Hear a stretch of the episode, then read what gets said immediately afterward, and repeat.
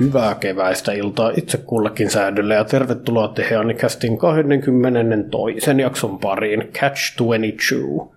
Tässä on Haider aloittamassa tämän illan episodin ja vieressäni istuu Alter. What's up, gamerit? Ai niin, nytkö kaikki on gamereita nykyään? Kaikki on bonkers ja gamereita. Wow, no, nuorisokieli on saanut sutki. Ja kun mä sanoin tällä lähinnä sen takia, että kun meidän äskeistä keskustelua oli niin vapaan muotoisia, ja sitten tää meni heti niin semmoiseksi virallisen kuuloseksi. Mä ajattelin, että mä rikon tämän jään tästä pois alta saman tien. No joo, toimii. On pikkuisen ruosteinen ollut, kun viimeisestä on sellainen puoli vuotta. Mutta täällä me taas ollaan. Kiitos kaikille, jotka kyseli perään, että, että onko tulossa. Kiitos, että teitä kiinnostaa. Joo. Vaikka taas puhutaankin kausihommista, niin kuin meillä aina käy, ja sitten aina mietitään, että olisi kiva tehdä muutakin, ja sitten ei koskaan tehdä, ja taas seuraava kausi sieltä tuleekin. Suunnilleen joo, näitä kausia on niin paljon. No, mutta ei se mitään, kunhan, kunhan tehdään. Se on totta, joo. Mietin tuossa semmoista, että voisikohan joku meidän kuuntelijoista tehdä meille VTuber-avatarit, ja sitten voitaisiin voitais alkaa VTubereiksi tässä. Ui vitsit, olen valmis tähän. Jos ollaan sattuu olemaan just sopiva skillsetti siihen, Exposurea vastaan olisi tarjolla työkeikka. Tiedätte, mistä meidät löytää. Tietääkö? Kai ne tiedät. Twitteristä meidät löytää, jos ei muuta. Joo, ja no luultavasti kaikki meidän kuuntelijat on sellaiset, että ne tuntee meidän Discordin myös, joten... Se on kyllä totta. Soittelee kotiin joka sunnuntai-ilta ja kyselee kuulumisia. Aika lailla, joo. No mutta hyvä, että sanoit, että mä oonkin aina halunnut olla VTuber. Kyllä se alkaisi olla aika. Munkin lopettaa hotellihommat ja siirtyä tuota... oikeisiin töihin VTuberiksi. Mm, tulevaisuuden ala. Kysyntä. Musta tuntuu, että kysyntä ei ole kyllä vähentymässäkään. Tarjontaa voi olla vähän liikaa.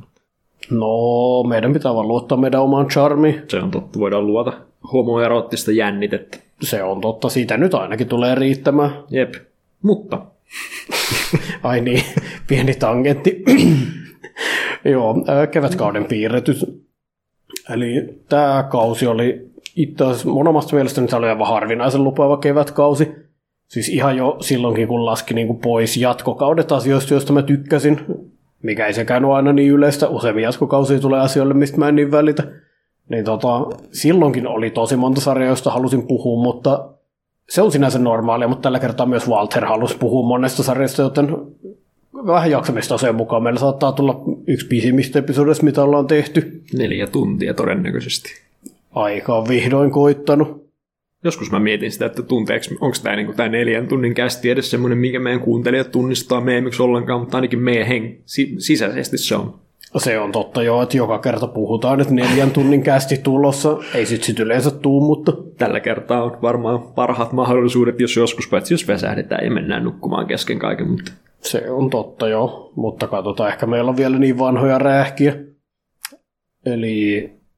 No, me nyt ollaan vähän siirrytty sellaiseen formaattiin, että ei ole mitenkään erityisesti että kummankaan pikkaamia sarjoja.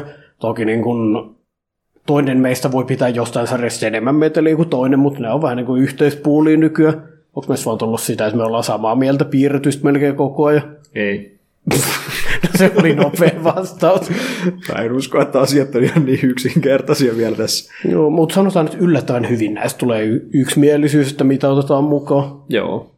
Joskus on ollut vaikeampiakin kausia. Joo, tässä ei ollut kyllä paha, eli ehkä voidaan olla tekemättä enempää tangentteja tähän väliin ja siirtyä itse asiaan, koska mä aika varma, että tangentteja on kyllä luvassa niin kuin tässä illan aikana itse kullekin ja hetkelle. Kerroksä meille piirrossarjasta paripi kolme? Voin kertoa yleisölle piirrossarjasta ja boys, Zhuge Liang. Eli tota... Tosiaan toi kolmen valtakunnan Romance of the Three Kingdoms on se nimi, millä se englanniksi parhaiten tunnetaan. En tiedä, mikä on virallinen suomalainen nimi, mutta se kertoo tuosta Kiinan menneistä mätöistä. Olikohan se nyt sitten joskus vuosien nolla ja tuhat välissä, sanotaan näin.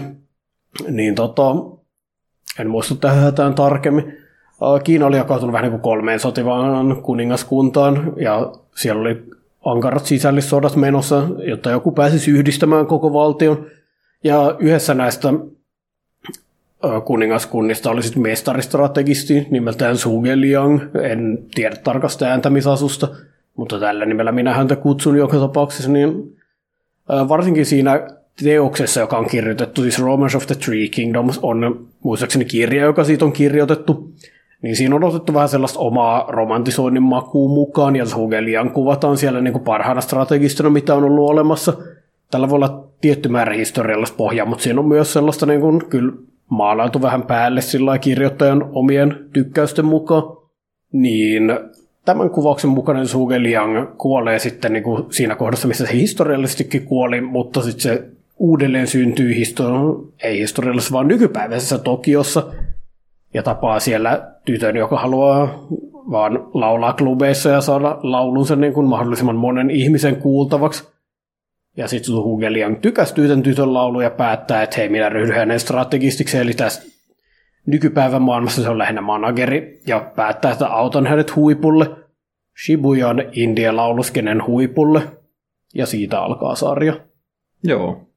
Musta se oli jotenkin tosi herttäinen siinä heti alussa, miten, tai jotenkin miten se erottaa itsensä idolisarjoista välittömästi, että kyseessä ei ole idolisarja, vaan nimenomaan niin kuin artisti tai niin kuin laulaja pohjaiselta, ja se, että mikä se ero on, nyt on vähän semmoinen näin ja näin, mutta tota se, että meillä on kyseessä on kuitenkin silleen nuori aikuinen, ja nuori aikuinen, joka on semmoisessa tilanteessa, joka on vähän niin kuin jo luovuttamassa sen unelmansa kanssa, että se on sitä aikansa yrittänyt, ja se ei ole oikein sujunut, ja nyt se on siinä kohtaa, jossa miettii, että pitäisikö vaan antaa olla, ja, ja tota, vaikka me itse koen sen aika viehättävän, miten shonen-sarjoissa ja nuorten sarjoissa ylipäätään ihmiset on semmoisia, tai nuoret on semmoisia, että ne osaa tosi silleen aktiivisesti tehdä sen niiden unelman eteen ja olla silleen, että kaikki mitä teen elämässä liittyy siihen, että pääsen tähän unelmaan, niin koen myös sen aika, aika tota, tärkeänä näkökulmana, että jotkut ihmiset on semmoisia, että ne on vähän niin kuin luovuttamassa se asian kanssa ja aina kaikki ei suju, että silleen koin heti, että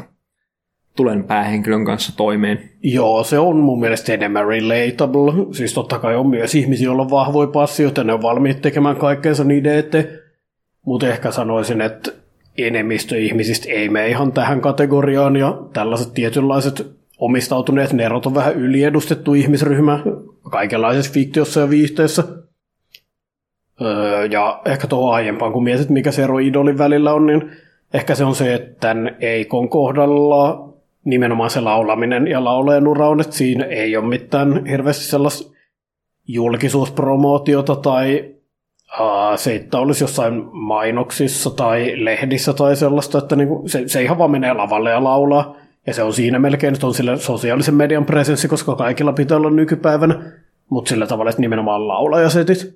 Ja se näkyy myös siinä musiikkityylissä toki, että se on semmoista länsimaistyyppistä musiikkia, mitä se esittää, eikä semmoista japanilaistyylistä idolimusiikkia. Mutta joo, se on itse asiassa musta hauskaa yksityiskohta, kun satuit sopivasti just mainittamaan.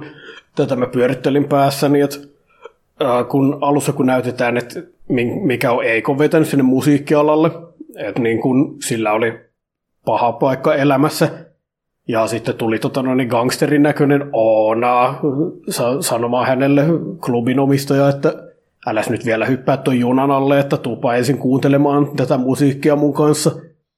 Ja sitten se kuulee laulajan lavalla vetävän biisiä, on sillä että ei tota on kaunista. Mutta se oli hauska yksityiskohta, että tämä laulaja laulo englanniksi nimenomaan, ja Eiko edes oikeastaan ymmärtänyt, mitä niissä sanoissa sanotaan, koska monesti mun mielestä kun joku liikuttuu musiikista, se on just sillä se kuuntelee ne sanat ja on sillä nämä puhuttelee mun sisäistä ydintäni. Ja tässä tapauksessa taas se ei oikeastaan tiennyt, mitä siinä edes sanottiin, vaan se tykkäsi ihan vaan, että, sen, että tämä kuulostaa musta kauniilta. Ja se on musta sellainen hauska statement musiikin voimasta, että miten se voi ihan vaan kuulostaa tosi hyvältä. Ja toisaalta, koska Japania ei tunneta maailman ulkomailla ystävällisimpänä ympäristönä, niin se on myös musta sellainen vähän niin kuin kiva kantaa ottava juttu, että joku voi laulaa vieraalla kielellä, ja umpi japanilainen tyttö voi olla, että ei hitto, tämä on kaunista kivan kuulosta. Joo. Mä tiedän, että tämän sarjan tähti on sillä tavalla todellisuudessa se koomee, mutta mulle vaan toi Eiko, eikö se on nimi? Ei. On. Joo, Eiko on vaan niin supervalovoimainen päähenkilö silleen, että se, miten siitä näkyy, miten sillä on hauskaa lavalla, ja se, miten innoissaan se on siitä touhusta, on mulle vaan niin niin viehättävästi esitetty tässä sarjassa, että se on niin kuin mulle se, mikä vetää puoleensa tässä. Joo, ei siis. Hyvä tyttöisellä tulee olemaan hyvä kasvukaari, mutta me voidaan, tämä voi olla meidän ystävyyssarja, että sä tykkäät tytöstä ja mä tykkään kiinalaisesta strategistimiehestä. Että mulle Zhuge Liang on siitä kiva, että öö, okei, okay, munkin tietämys aiheesta perustuu lähinnä Dynasty Warriors-peleihin, en aio valehdella, mutta sillain, että mitä olen muussakin mediassa nähnyt mainintoja, niin yleensä just Zhuge Liangin kohdalla on se, että keskitytään sen sellaisen melkein niin kuin clairvoyanteen asti menevään sellaiseen strategiseen nerouteen siihen, että se on kaikkia askelia edellä ja ihan omaa luokkaansa oleva strateginen nero, että ainoa syy miksi sen kuningaskunta hävisi on se, että niin kuin se kuoli ennen aikojaan ja sitten seuraajat ei ollut yhtä päteviä, mutta tota, sillä on edelleen nämä elementit olemassa täällä ja sen takia E K-nura voikin lähteä rakettimaiseen nousuun, mutta täällä selkeästi näytetään sen inhimillisiä puolia heti ekassa jaksossa, kun se tavallaan tajuu, että ai mä oon tulevaisuudessa, kaikki ne mun kaverit ja mun lordi, jolle niin kun, jonka eteen näin kaikkeni, ne on kaikki kuollut kauan sitten, me hävittiin, me ei koskaan saavutettu sitä, mitä haluttiin. Ja sitten sit näkyy, että se on niin kun yksinäinen ja eksynyt ja surullinen sillä, että mitä varten mä edes tappelin, mikä mun paikkani maailmassa enää on, kun se kaikki, mitä mulla oli, on mennyt. Ja just sillä hetkellä se sitten kuulee Eikon laulu, joka kuulostaa vielä kauhean kauniilta ja lohduttavalta. Ja on sillain, että ehkä mä löydän vielä uuden purposein. Niin tota, kauhean voimakas kohta, mutta mä tykkään just siitä, että tässä niin kun otetaan tällainen hahmo, joka on ähm, siitä kertovassa mediassa nimenomaan kuvattu ja lähes sellaisena kaiken tietävän hahmona. Ja ihan heti selkeästi näytetään, että sillä on inhimilliset tunteet ja sillä voi olla myös tosi sellainen olo, että se ei tiedä mitä se tekisi. Jotenkin ne kaikki takaamakohdat on niin jotenkin tosi koskettavasti esitetty. Se on minusta hauska. No ei ne tietysti niissä, missä se selittää jotain strategioita, mitä se on käyttänyt, mutta noin niin kuin aina, jos siellä on niitä jotain sen hyviä ystäviä menneiltä ajoilta. Tai joo. Kolmosjaksossa oli se viimeisen tuopin jakaminen niiden sotilaiden kanssa, jonka hän oli jättänyt väliin ja sitten ne joo. oli kuollut ja näin, niin se oli mielestäni tosi herttainen ja koskettava.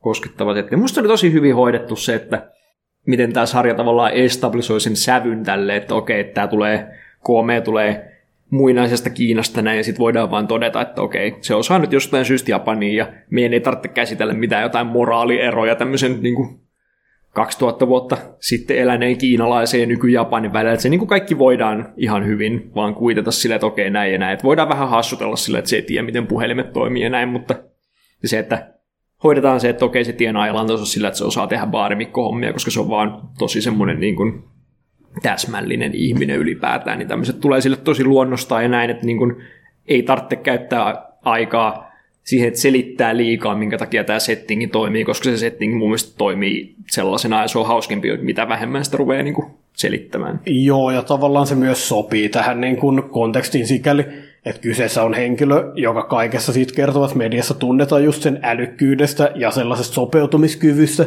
niin sehän käy järkeen, että joo, sit kun se tajuu, että se on tulevaisuudessa, niin se vaan imee itseensä tietoja omaksuu ja suunnilleen jossain kakkosjaksossa se on jo suunnilleen, kun olisi kotona. Ja silti voidaan saada sellaisia hassuja hetkiä, kuten se, että se näkee China-dressiin pukeutuneen tytön kävelemässä vastaan ja on sellainen, oi joku, onks maamiehiä vihdoin täällä? Siis tämä sarja tekee yllättävän hyvin kyllä sellaiset pienet, hauskat hetket.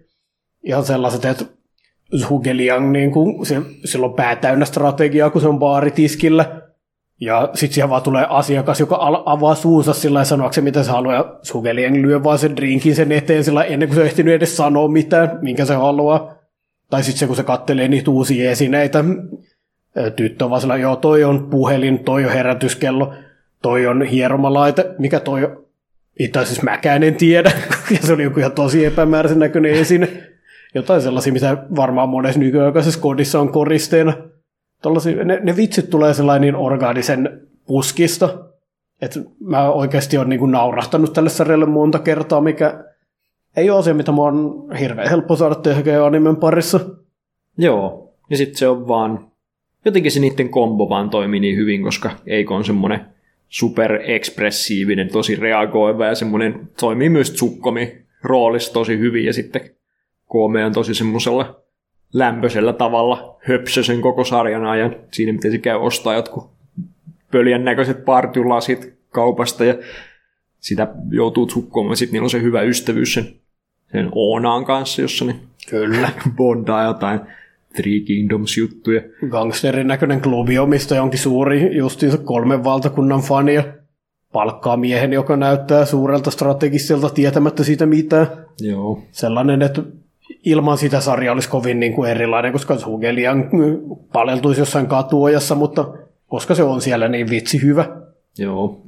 Ja nyt näyttäisi ainakin siltä, että nuo kaikki, kaikki tota strategiat, mitkä tulee oleen, ne millä se saa yleisön eikon lavan eteen, kun normaalisti kukaan ei vielä ole kiinnostunut siitä, niin todennäköisesti perustuu johonkin sen historiallisiin strategisiin ratkaisuihin, mitä se on sodan aikana tehnyt, tai ainakin ne kaksi, mitä tuossa on nähty, niin vai kolme on, on perustunut, niin se on varmaan, varmaan myös Three Kingdomsin faneille hauska bongailla näitä tämmöisiä, että hei, tässä on aika luovasti käytetty tätä. Se alkaa kyllä, Three Kingdoms alkaa olla semmoisessa roolissa, että sitä on sovitettu niin paljon, että tuntuu jotenkin vähän nololta, että ei oikein tunne sitä silleen perinpohjaisesti. Ei hätää, mä pelaan sun kanssa ihan milloin tahansa Dynasty Warriorsia.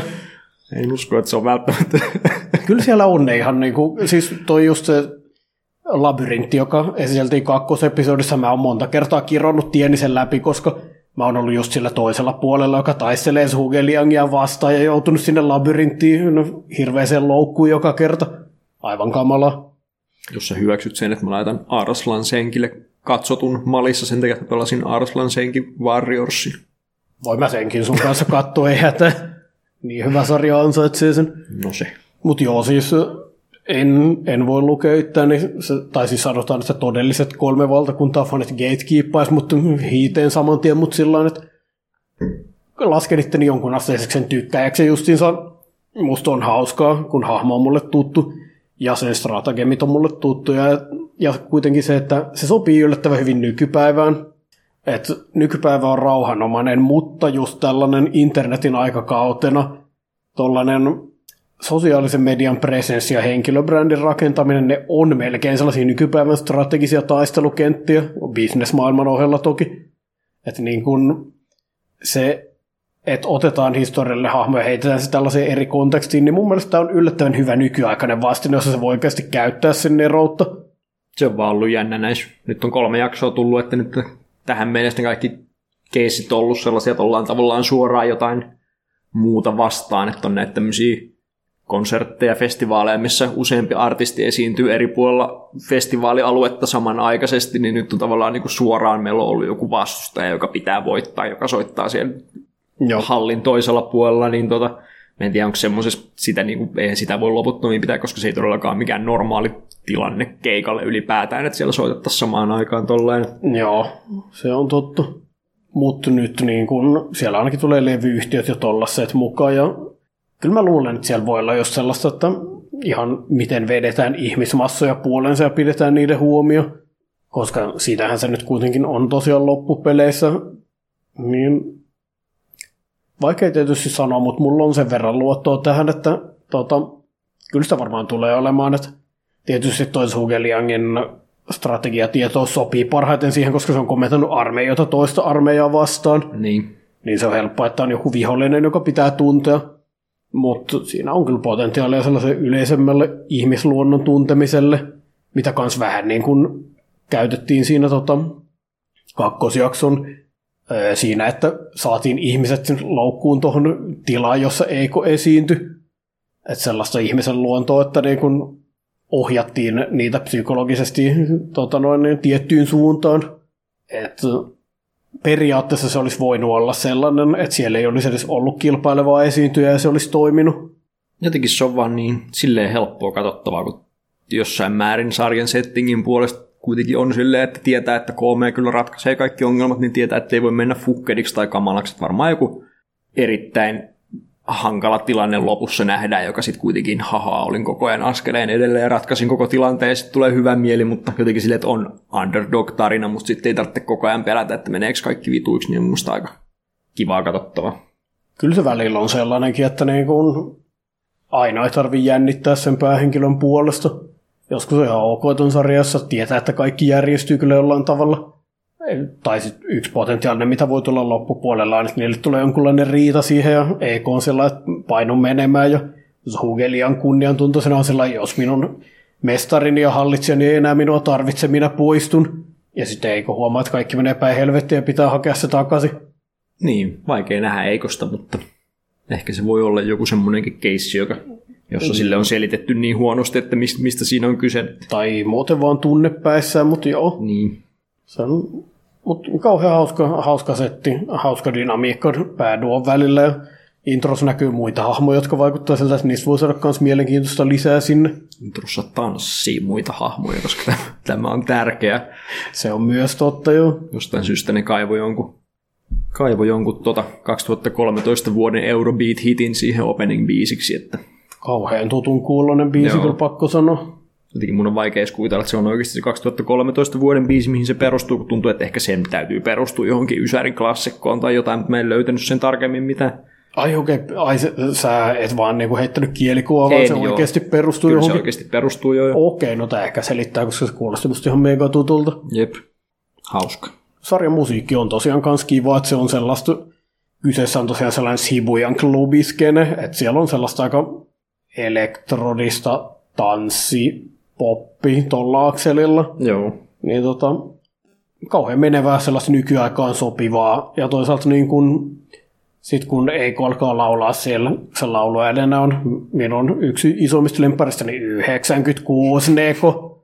Minä todellakin käytän tätä nimeä, Walter. yhdeksänkymmentäkuusi Neko, hyvä ja ihana. Itkistä.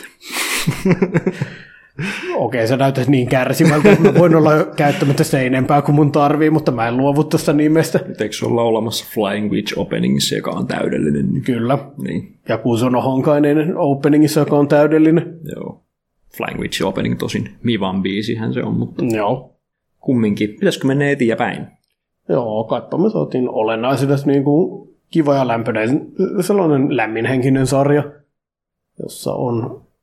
niin söpöjen tyttöjen kuin historiallisten parrakkaiden strategistien ystäville kaikenlaista, kuten me kaksi tässä osoitamme hyvässä ystävyyden hengessä. Et lämmin suositus. Jep. Sitten, mitäs meillä on seuraavana luvassa? Spy X Family. Ai se. Luuleeko sä, että mä aion kertoa? Katsoit mua sen näköisesti, että se jotenkin odottaisi, että mä aion sanoa jotain. Kaikki pitää aina tehdä, että joo.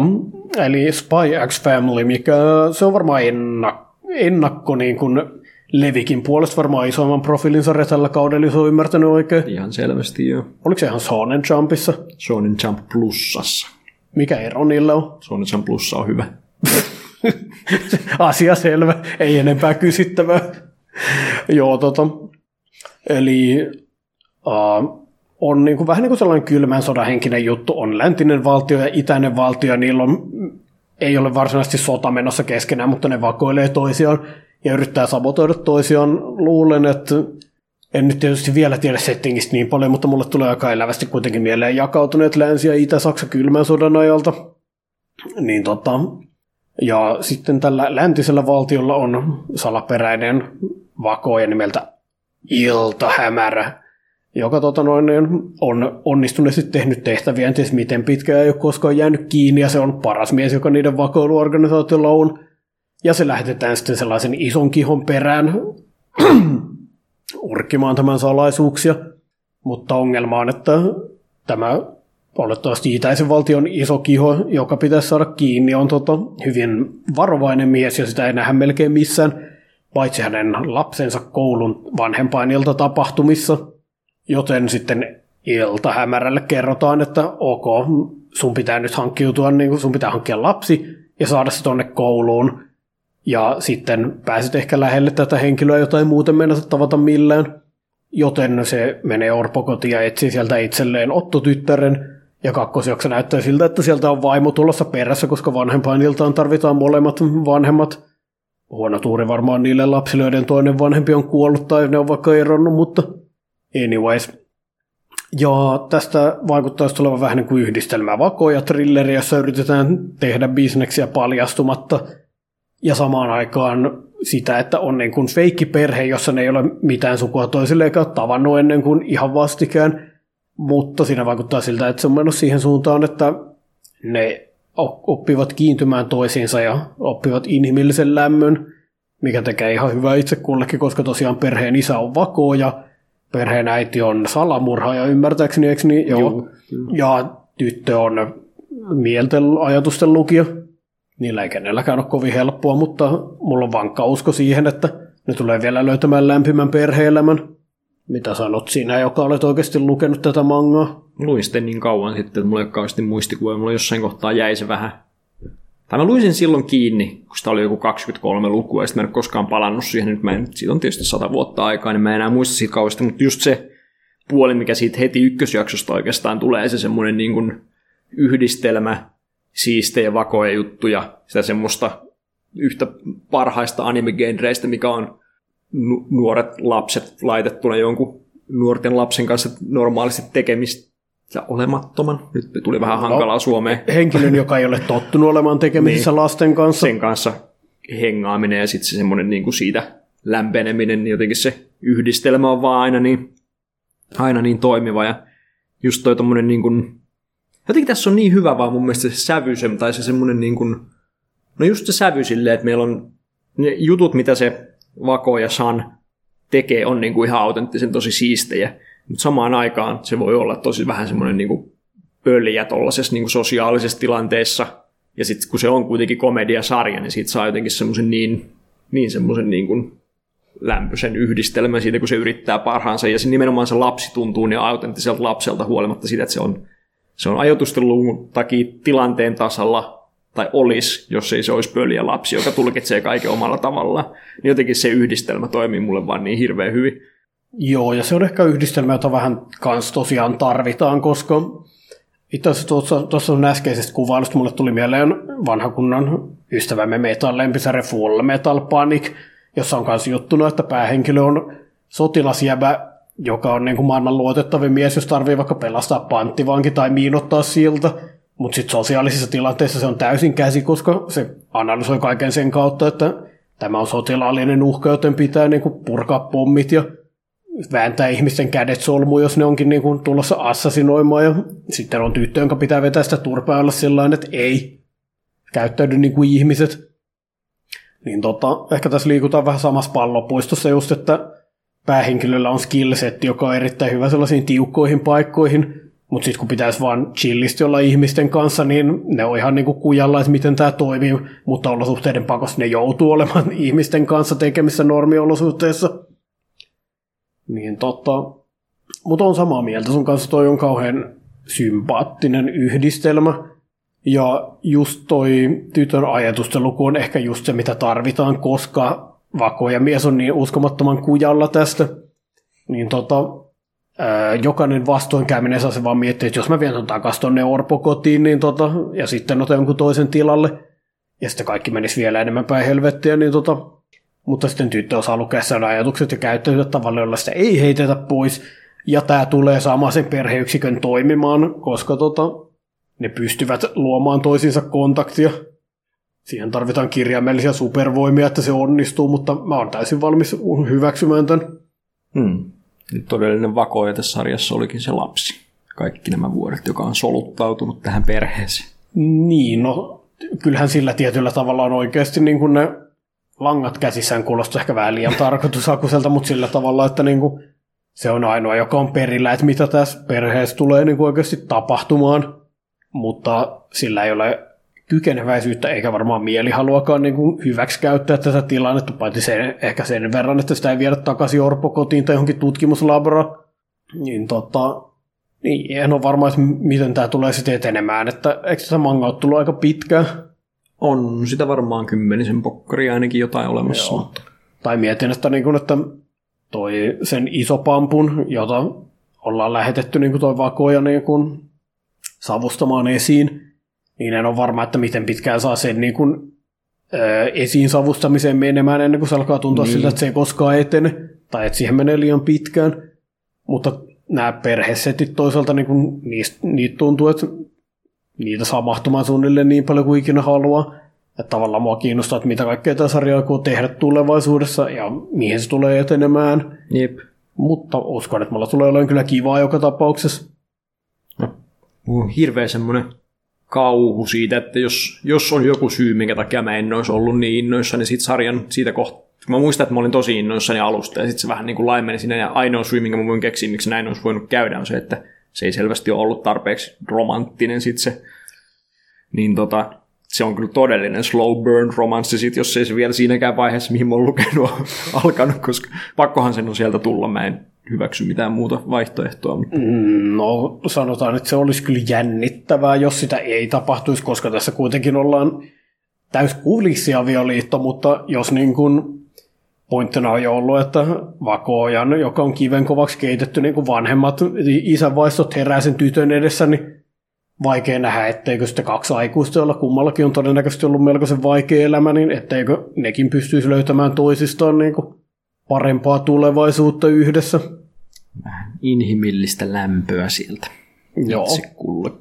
Inhimillinen lämpö ihmistä, joilla on ollut kylmä ja kova elämä. Elämään on mun lempigenre. Se on kyllä aika hyvä genre.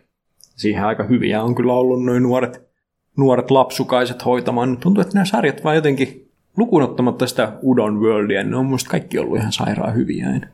Varakamonit ja Jotsubat ja... Joo. No Jotsuba on ehkä vähän eri, kun se on kuitenkin sen ihan oikea faija, mutta... Joo, hetkinen... Ama, Amato, Inazuma ja...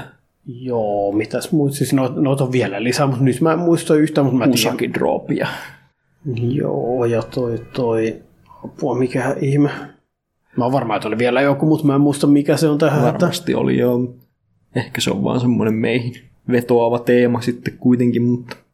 Joo, se on varmaan osaltaan sekin, kun itse alkaa pikkuhiljaa vanheta. Ja se on kivaa nähdä noita tota noin, ihan aikuisia hahmoja, joilla on ollut asioita elämässä menossa. Ja monesti ne on jo saattanut epäonnistua jossain tai tehneet jotain kompromisseja. Ja tota, sitten se lapsi tulee osoittamaan, että hei, elämä ei ole vielä niin kuin ohja menetetty, niin se on varmaan osatekijä, mä sanoisin. Ehkä sama syy, miksi on, mennään ajassa taaksepäin omaan nuoruuteen, tekee asiat uudestaan kanssa kivoja. Joo. On se kyllä. Nyt mä ehkä ekaa kertaa tulin sille ajatelleeksi tommoset, jos jossain sarjassa on tommoinen niin kuin aikuinen mies, joka on semmoinen väsynyt silmäinen sänkiä ja joka kuolee töihin, niin se on varmaan niin kuin mun ikäinen, ellei nuorempi. Se on totta. Sä oot maailman nuorin poika, mutta sulla kyllä jonkun verran ikää nykyään. Kauheeta.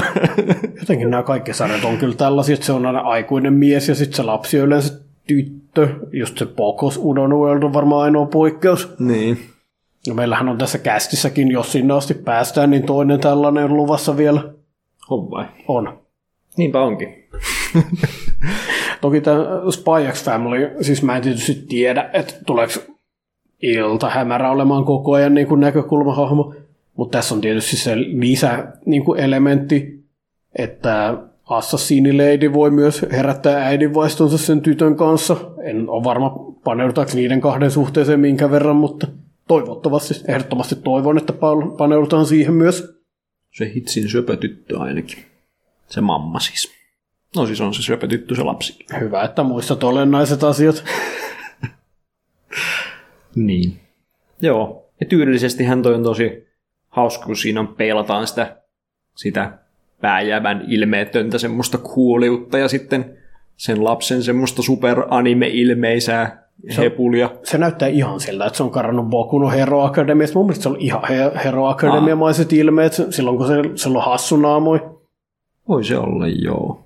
Nyt kun sanot, niin ehkä ties vaikka siellä olisi joku assistenttihomma taustalla tai joku, on aina mystisiä mulle, että aina paljastuu, että joku on itse asiassa oli joku, joka on nykyään suositumpi kuin toinen oli sen vanha assistentti. Että miten noi nyt sitten toimiikaan. Tosi solidi anime-sovitus. Siinä oli vähän toimintaa, oli hyvin tehtynä ja sitten se perus semmoinen oli vaan niin kuin tosi semmoisella huomaamattomalla tavalla äärettömän hyvin tehty, ettei se niin kuin usko, että kukaan nimeä sitä kaikkien aikojen parhaimman näyksiksi sarjaksi, mutta silloin on niinku just mun mielestä semmoinen, mitä ton animen pitikin olla.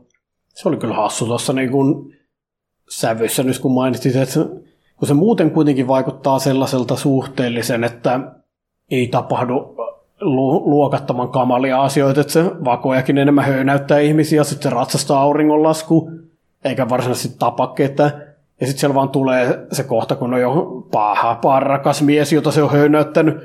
Ja kun sen kätyri sanoo sille jotain vähän niin kuin sillain, että vähän niin kuin vastaa. Ei varsinaisesti edes vastaa, vaan vaan sillä, että onko tämä hyvä idea.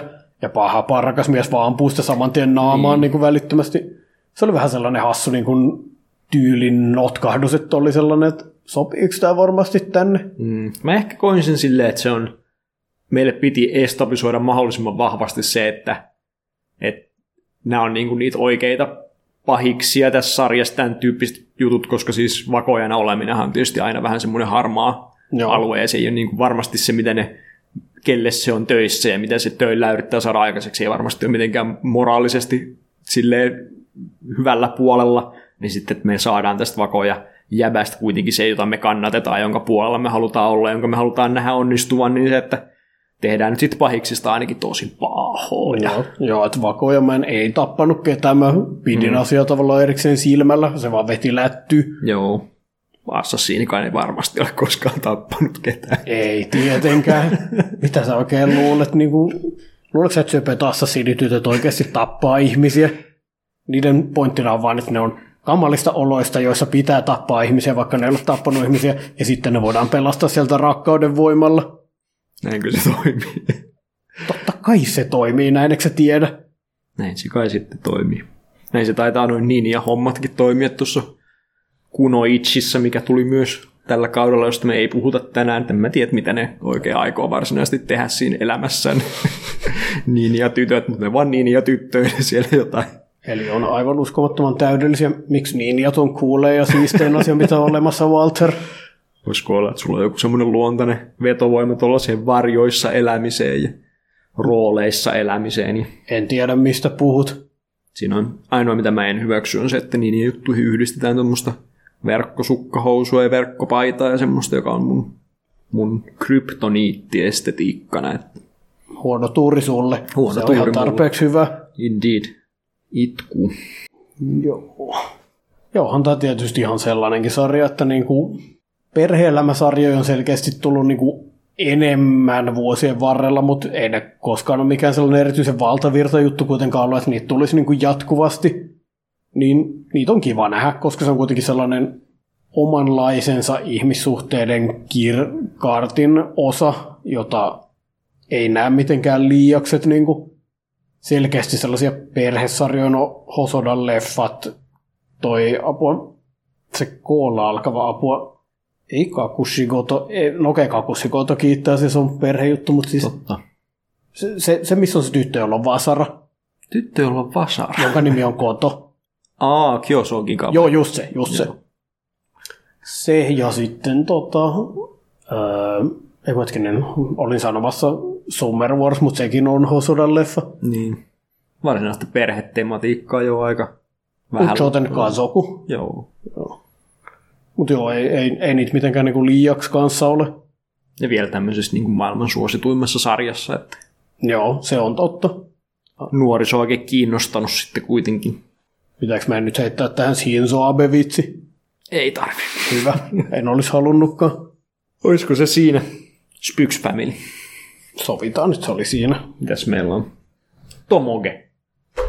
Oh yes, päästään itse asiaan. Nyt ollaan kyllä niin syvällä sun spektrissä, että joo, eli Tomodachi Game. Öö, mulla on aina heikko kohta kaikenlaisille kuolemanpeleille ja muille. Tämä nyt ei ole varsinainen kuolemanpeli, vaan enemmän häviä ja joudut velkahelvettiin peli, mutta no Kaiji oli hyvä ja jännä, joten hyväksyn ihan yhtä paljon kuin kuolemanpelit. Niin totta. Eli pointtina on oikeastaan, että viisi ystävää kaapataan ja pakotetaan osallistumaan peliin, jossa kerrotaan, että ö, yhdellä teistä on iso velka ja se on nimennyt, että hei, minä haluan kavereiden kanssa tällaisen pelin, jossa voidaan käydä kaikenlaisia epämiellyttäviä haasteita läpi ja vähentää sitä velkaa sitten sillä. Tai saada sitä lisää, jos käy huonosti. Ja tota, pääjäbä on köyhä ja sitä epäillään tuosta niin luokan kassan kavaltamisesta, jolla rahoitettiin tämä to, tomara, titulaarisen Tomodachi Gameen meneminen. Ja se joutuu sitten selvittämään, että onko mun ystäväni joukossa petturi, joka on niin kuin heittänyt meidät tänne ja mistä on kyse.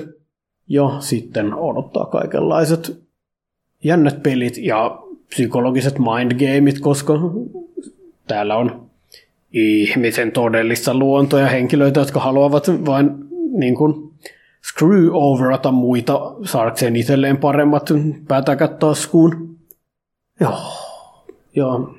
No sanopa sä ensi tunnilla. Siis mä, oon tosiaan lukenut, mä luin tämän mangan kiinni tuossa niin viime viikolla, koska innostuin sen verran siitä, että anime tuli.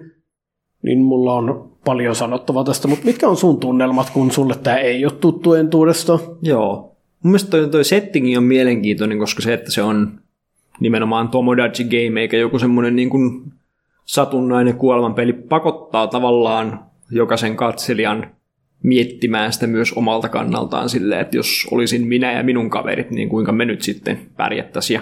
No mehän tietysti pärjättäisiin paremmin kuin mitä nämä jävät tässä tähän mennessä on pärjännyt ainakin, mutta, tota, mutta tota, jotenkin se on, siinä on semmoinen houkuttelevan inhottava setting just sen takia, että, että se on sillä tavalla meitä kaikkia, joilla on ystäviä, niin koskettava, koskettava tilanne kuitenkin.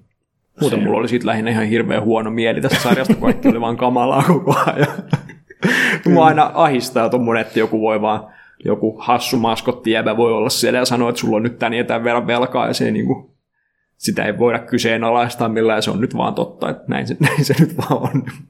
Jotenkin tulee semmoinen niinku inhottava tunne fyysisesti tämmöisestä touhusta. Voin ymmärtää, se on vähän sellainen, mikä pitää olla, että tällaiset setit niin toimii, mutta niin kuin, nimenomaan joo, mä pidän sitä merkkinä siitä, että sarja toimii. Joo, ja eihän tämä, me pärjättäisiin hyvin Tomodachi Games, meillä eläessä me tapeltu samoista tytöistä, kun me tykätään aina ihan eristä. Se on totta, joo, ei voisi olla. Ei tule urosten keskinäistä nokittelua. Miten me nyt jo päästiin siinä sarjassa urosten keskivä- keski- keskinäiseen? Mulla on jaksossa kaksi siinä sarjassa. Oi kuule.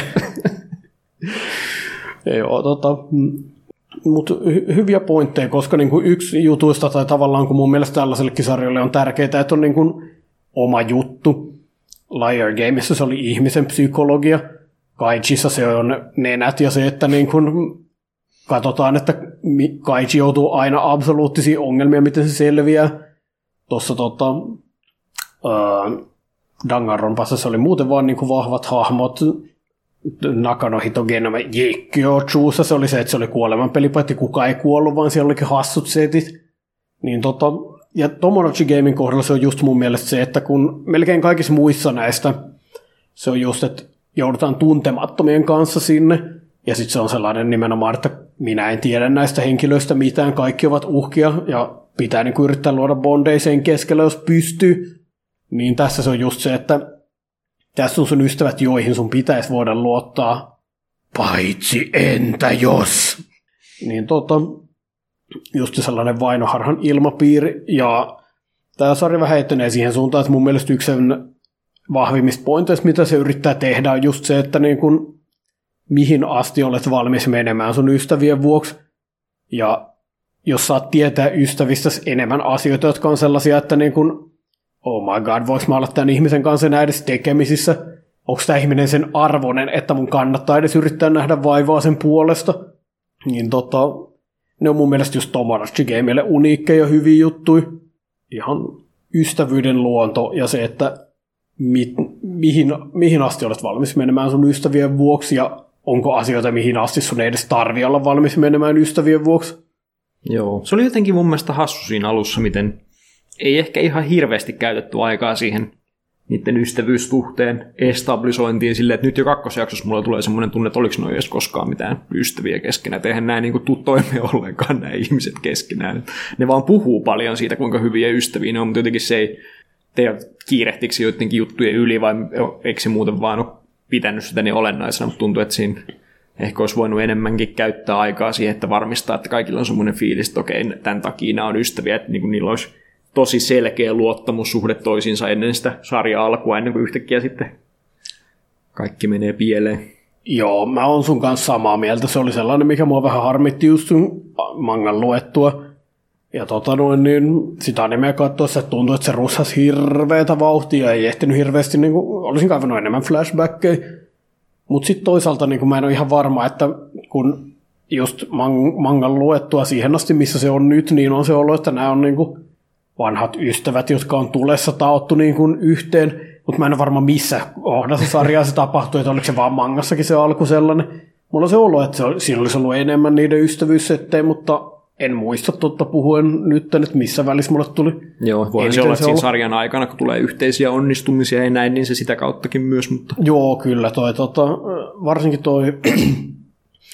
öö, no minä spoilaan sinulle sen verran, että nyt kun on tuo kakkospeli menossa ja sanotaan, että se, joka joutuu maalivievalle, joutuu helvettiin ja joutuu ottamaan osaa kolmospeliin, niin itse asiassa siihen kolmospeliin joudutaan ottamaan osaa, eivätkä ne kaikki pääse maagisesti karkuun sieltä.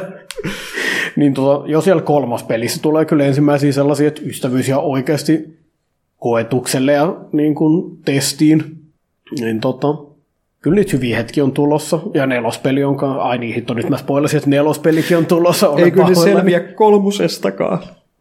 Niin tota, joo, mut niin, tää, miten mä sanoisin, tää alkuanimessa ei ollut mullekaan niin vakuuttava kuin mitä mä oon toivonut, mutta tota, niin ehkä se on sit kun alkaa tulla enemmän paljastuksia hahmojen historiasta, niin tota, kyllä mä pääsin ihan messiin. Joo, ei tää taida mikään tän genren kruunujalokivi olla kuitenkaan. Musta tuntuu, että toi toimii aika semmosilla tosi perustasoilla silleen, että koska tämmöiset on jänniä, niin sen takia tykkään tästäkin sarjasta, mutta... Mm. No okei, myönnettäköön, että Liar Game on mulle niin kuin se kruunun jalokivi, jota paremmaksi ei voi oikein mennä. Mut tykkäätkö sillan... siitä enemmän kuin Zero Escapeista? Mm, joo, tykkään, tykkään. Okay, joo. Okay. Et, tota, siinä on ehkä vahvemmat hahmot. Mun mielestä Zero Escape... hahmokirjoitus ei ihan niin vahva, mitä mä toivoisin, vaikka mä tykkäänkin niistä silti. Siinä on ehkä vähän villimpi meno muuten sitten. No. Ja Danganronpa on taas sitten siellä toisessa ääripäässä sen villin suhteen, että se on, ei ole enää raiteilla ollenkaan se touhu. Jep. Siellä on äärimmäisen vahvat hahmot ja sitten muuten vaan. Joo, siis... Joo, jos tavallaan verrataan parhaista parhaimpiin, en mä ehkä Tomodachi Gamea sinne sijoittaisi, mutta mä näen, että sillä on hyvä oma identiteetti. Joo. Ja tota, nimenomaan se, että se sarja on perillä koko ajan siitä, mitä se haluaa tehdä. Ja, ja nimenomaan, että sillä on selkeästi tarpeeksi omaa, että ei voi sanoa, että se on derivatiivinen spin-offi, vaan jolle ei ole mitään menossa. Joo. Et, paljon hyviä hetkiä lovassa ja teen niin paras poika. Kuka se istuu? Se on se, jolla on kiiltävät silmälasit. Totta kai se on se, jolla on kiiltävät silmälasit. Mitä muuta odotit? Se on hirveä kusipää, kun siinä kakkosjaksossa... Ai, että et uskokaan, miten hyvä poika se on. Vai niin. Vai niin. No. Ehkä ne tytötkin pääsee paskavirneilemään sitten jossain kohtaa. Ne on ollut aika, aika rassukoita vielä tässä vaiheessa. Saat tykätä Shihosta, ei hätä. Se on varmaan se niistä, josta mä voisin tykätä. Joo, just se. eli eli se, se vihainen moraalinvartija. Joo. Se on kyllä jännä, että tuossa sarjassa ne näyttää vaan semmoiselta tyypeiltä. Ne on vaan jotain, jotain dudes ja girls. Joo, mangassa näyttää ehkä vielä enemmän, kun siellä on hiusväreinä musta ja valkoinen, kuten mangassa tapa olla. Mm. Mutta kieltämättä niillä on epäeksoottiset hiusten värit tässäkin. Se, ei siellä tule kyllä mitään kauhean outlandishin näköisiä tyyppejä mun mielestä missään välissä. Grounded. Joo, ja siitähän sinä nautit. Based. Oh no, nyt päästiin nuorisokieleen. Tämä meille Gorim opetti just ennen kästin alkuun.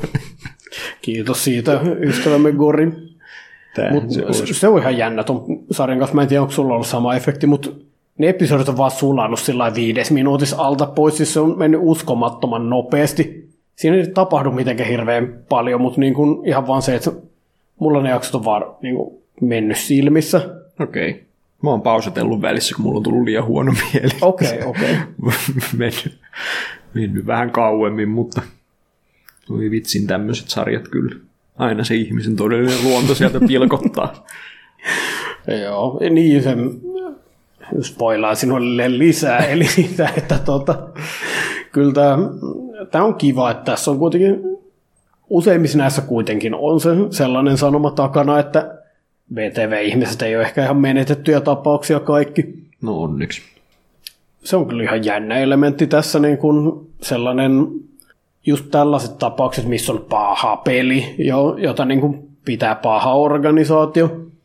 Ja sitten siellä on pointtina justinsa, että niin kuin suurin osa jengistä joutuu hirveäseen velkahelvettiin. niin tota, joissain muissa ne niin kuin onnistutaan pelastamaan sieltä, mutta tavallaan täällä niin kuin pointtina on, tai, tai se on jännä, että niin kuin, tässä vaan tulee oikeasti game over monille ihmisille ja niillä on velkaa. Ah, niin jo, voi muuten sanoa, että ää, nämä, tämä on teinien Tomodachi Game, mutta sitten siirrytään aikuisten Tomodachi Game yhdessä välissä sarjaa, missä on vielä paljon isommat panokset ja aikuisia vastustajina, jotka on paljon enemmän perseestä. Joo, niin tota. Mutta se on ihan jännittävää, että tässä sarjassa ne vähän niin kuin hyväksyy sen game over ja on sellainen, että no, ok sitten. Ja tota, se voi olla sen takia, että pääjämällä on tavoitteena tuhota Tomodachi Game ja sen järjestäjät. Niin ne pistää siihen toivonsa, että no, tää jäbä nyt niin kuin voitti meidät, niin ehkä se, ehkä se sitten niin kuin kantaa meidän toiveita meidän mukana. Mutta se on sillä tavalla tosi jännä, että ei välttämättä tarvikaan löytää ratkaisuja, missä pelastetaan kaikki, vaan sillain, että joskus voi vaan voittaa peliä ja siirtyä seuraavaan. Joo. Se on kyllä se pääjäbä on aika jännä silleen, kun se esitetään aluksi ulisevana narukätenä. Sitten se esitetään paska virneilijänä, ja nyt se ilmeisesti sitten tulee kuitenkin se tiimin strateginen nero. No. Kaikki kasvot kerralla sitten tuommoisia. Tai jotenkin tuntuu, että no Liar Gameissa esimerkiksi meillä strateginen nero on erikseen silleen, että okei, että sillä tämä on niinku se, joo, joo, jonka tehtävä on olla se, että se ei, sitä ei kyllä ulisevana narukätänä nähdä missään vaiheessa sitä jäbää. Niin. Ei joo, että sitten siellä on se tota noin, tyttö, joka on sitten enemmän se tunteellinen keskus ja tiimin sydän, ja niin ulisee sitten tarvittaessa.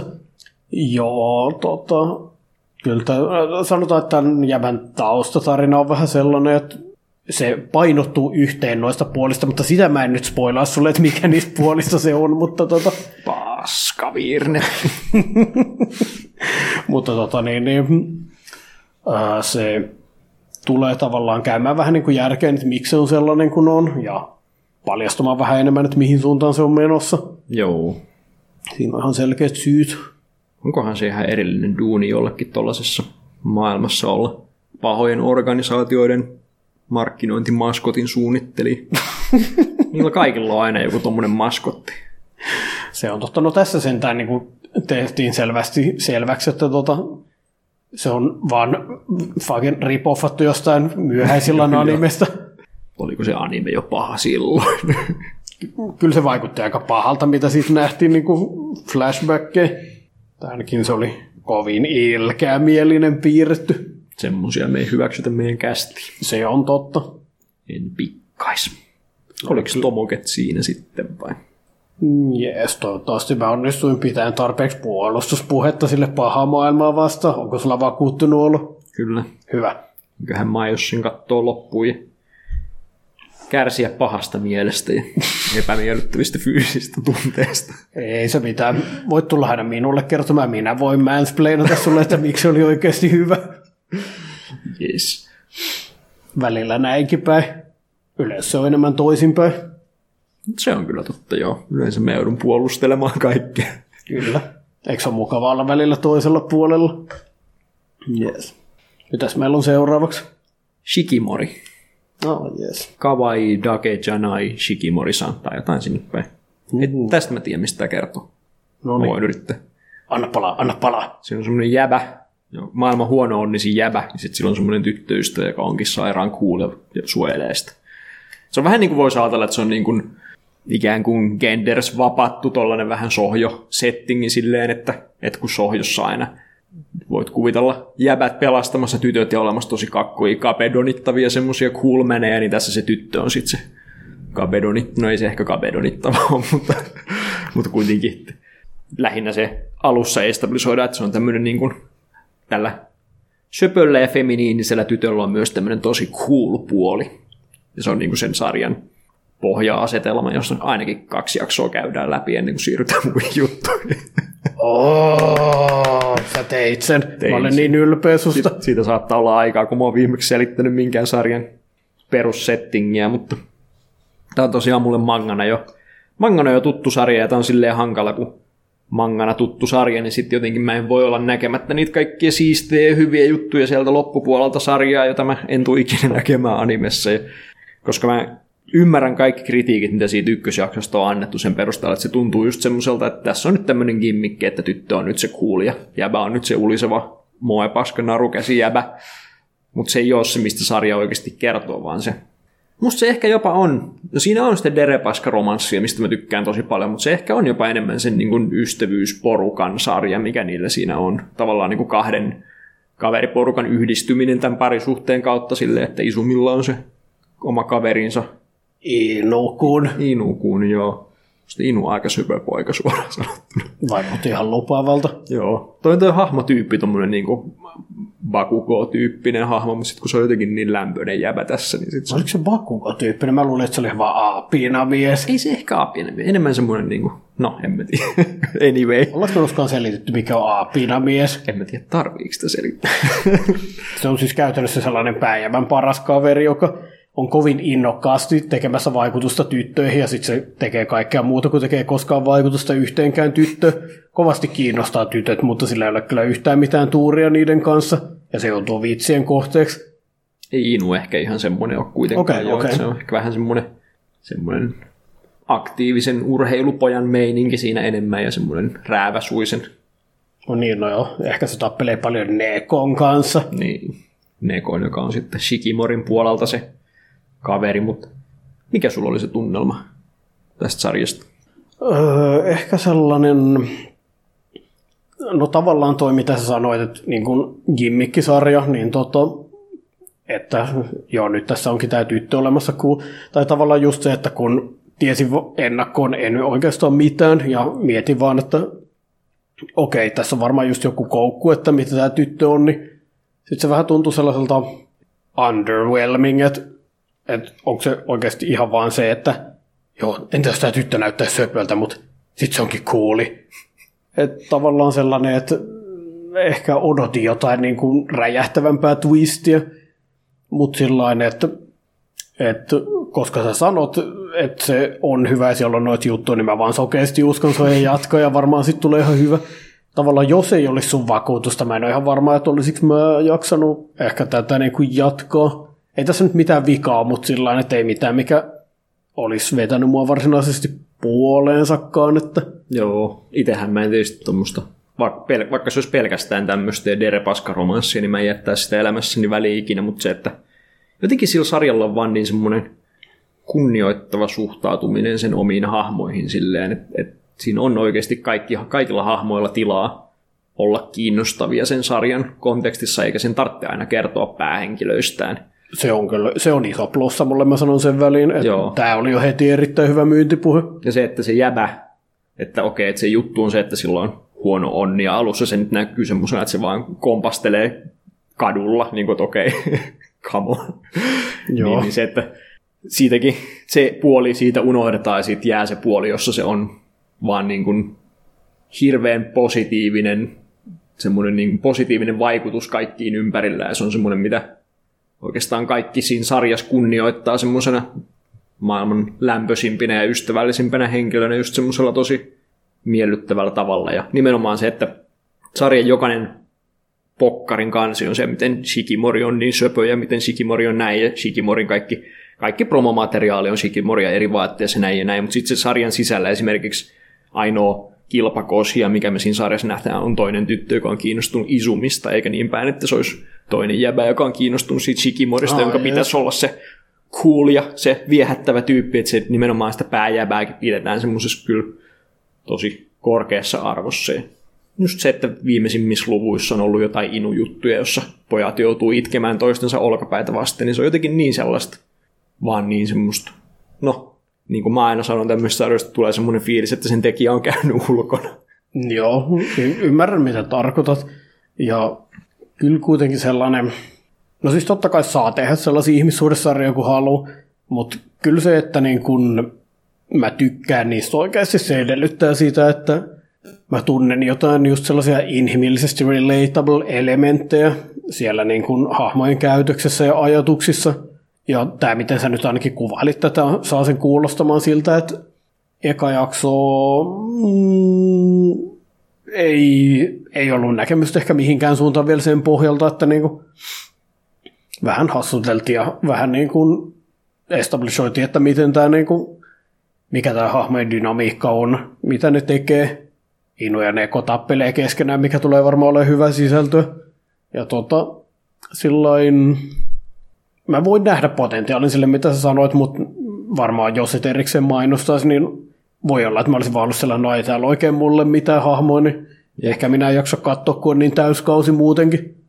Sitten pitää vaan toivoa, että niihin hyviin juttuihin ehditään tässä animessa, koska mä oon vähän epätoivossa siitä. Kun mä en ole hirveän tarkat muistikuvat, mihin asti tämä sarja oli silleen, että siinä oli joku tämmöinen yksittäinen hetki, jolloin Shikimori on cool. Ja mun mielestä niitä kaikki ei tarvitse sovittaa, niin me vaan voidaan mennä niihin semmoisiin, missä tehdään jotain vähän merkityksellisempää. Et sen mä katsoin aluksi, että oliko yhdelle mun suosikkijäbistä siinä sarjassa ja sun... sun tota, suosikkijäbälle, jota sä et ole vielä tavannut, että ol, onko sille annettu ääninäyttelijää ja ei ollut, niin se on jo aika iso menetys tälle anime-sovitukselle, mutta... Oliko tämä kuitenkin kanssalla aika ison profiilin sarjalle, en ole ymmärtänyt väärin? Kyllä tämä ainakin tuntuu ja näyttää. No, tietysti nämä on näitä tämmöisiä Dokakobon sarjat aina näyttää jotenkin niin isoilta sarjoilta. Ai tämä oli Dokakobon, mun mielestä se on jo. Okei, okay, mutta mietin vaan, että niinku... Kyllä tämä on siitä päästä piirtyöllä. Mä ihan oikeasti pystyn näkemään, että tulisi jatkokausia. No se on kyllä ihan totta, joo. Shonen-sarjoilla on jotenkin semmoinen erityislupa, että ne saa joskus saada kakkoskausia. Kyllä. Jotenkin kummallinen, kummallinen juttu. Tää kyllä. Kyllä mä olisin ihan valmis välillä näkemään sohjoille kakkoskausia. Harvemmin kyllä, nyt kun sanoit. Kimi ni Todoke. Kimi ni Todoke, joo. Jos Honey Clover lasketaan, niin se sai... Joo, no niin, no Josehan se taitaa enemmän olla, mutta... Niin kai. Joo. No sanotaan, että kaikki demografiat paitsi Shonen käydään. No niin, se on kyllä joo. Kannattaa tykätä poikien romanssisarjoista. Tosin se romanssi etenee, tai siis alussahan se on ihan mun mielestä suorastaan vähän ärsyttävää, miten etäisesti ne puhuu, puhuttelee toisiaan se niin superkohteliaasti. Enkö mä valittanut sulle just joo, siitä? Joo, joo koska se, se, se ahdisti mua, koska mä oon sen verran näköä omaksunut japanilaiset keskustelukulttuurit, ne niinku puhutteli toisiaan muodollisemmin ja jäykemmin kuin suunnilleen niinku toistensa kavereita. Jep. Et tota, siitäkin puolesta päästään, päästään onneksi kyllä, mutta tietysti se, et ei se nyt ole mikään semmoinen sarja, missä, missä romanssi sillä tavalla etenisi, että et siellä nyt jännitellään käsistä pitämisiä ja pusutteluja ja semmoisia sadannen pokkarin kohdalla, että se on niinku semmoinen sarja, mutta kuitenkin silleen, että ei, ei jäykistellä ja näytetään paljon semmoisia kasuaalimpia ja semmoisia puolia itsestään myös. Mutta, mutta nyt, Walter, se tärkein kysymys. Onko siellä muitakin romansseja? Tämä hiljaisuus on uhkaava. Mun pitää miettiä hetki, että miten nämä suhteet nyt toimikaan. Sanotaanko, että ei ole olematta. Mutta en sano, että on. Tämä vapauttaa mut kaikesta vastuusta. Menin epäkuntoon tästä vastauksesta. Hyvä. Tilanne, tilanne väistetty. Joo. Ei siellä kyllä välttämättä ole. Musta tuntuu, että siellä on enemmän, enemmän pupuilua niiden. Siinä nämä hahmoilla vanhemmat. Voitko kuvitella? En. En voi. Mä oon siitä jäbän äidistä sulle postannut kuviakin. Ai niin, mä itse oon postannut sit myös kuvia, joo. joo. Kyllä, nyt kun mainitset. Hönki nyt menemään, ja sitten se isäpaappa näyttää semmoiselta viiksekkäältä pyörältä. Myös Shikimori äitiin tutustaa jossain kohtaa, mutta se, että Izumi vanhemmillakin on enemmän derepaskaa meneillään kuin kellään muilla aamulla siis arjassa. Ei, mikä nykypäivän nuorisoa vaivaa? Tämäpä se olisi kyllä se Jumalan miesten joukosta sieltä, mikä esitellään myöhemmin ansaitsee oman romanssinsa. Se olisi kyllä täydellistä, Herra Jumala. Antakaa se sille, jolla on kuolleet silmät. Se olisi täydellisiä asia, mitä mä oon ikinä nähnyt. Oh yes.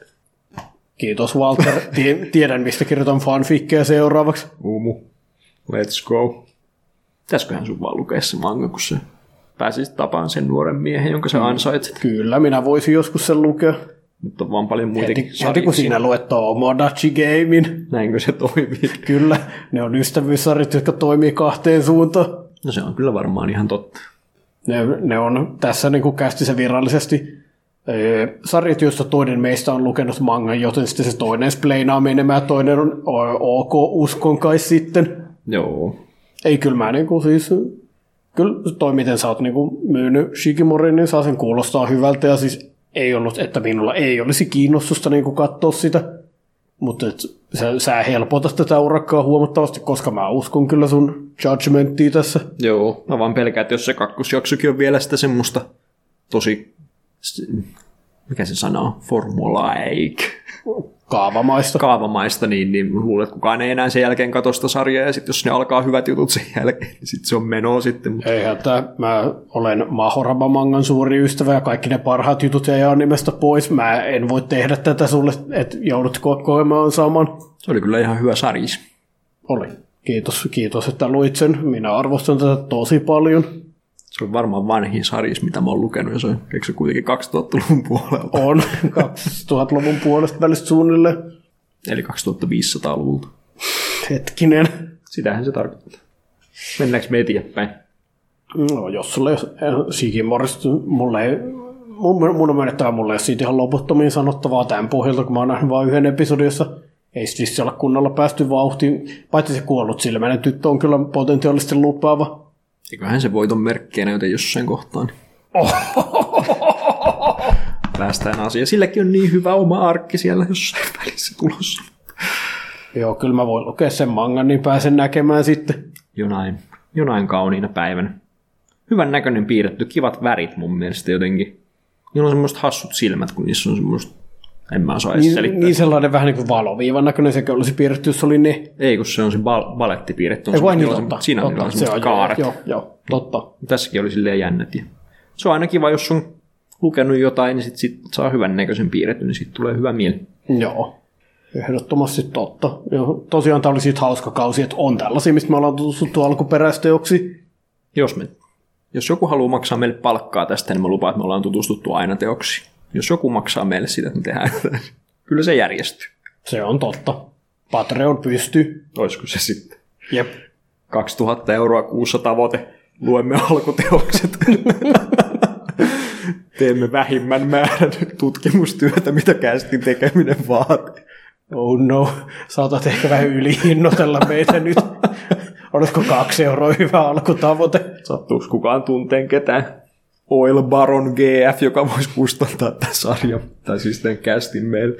Mieluusti ei, mieluusti ei tosin Saudi-Arabiasta, koska me ei mieluusti osallistuttaisi kaikkiin maailman ihmisoikeusrikoksiin. Ei välttämättä ole. Mä en tiedä, onko ne G F-t siellä muutenkaan ne, jotka pitää, on öljyparoneita. No se on kyllä totta.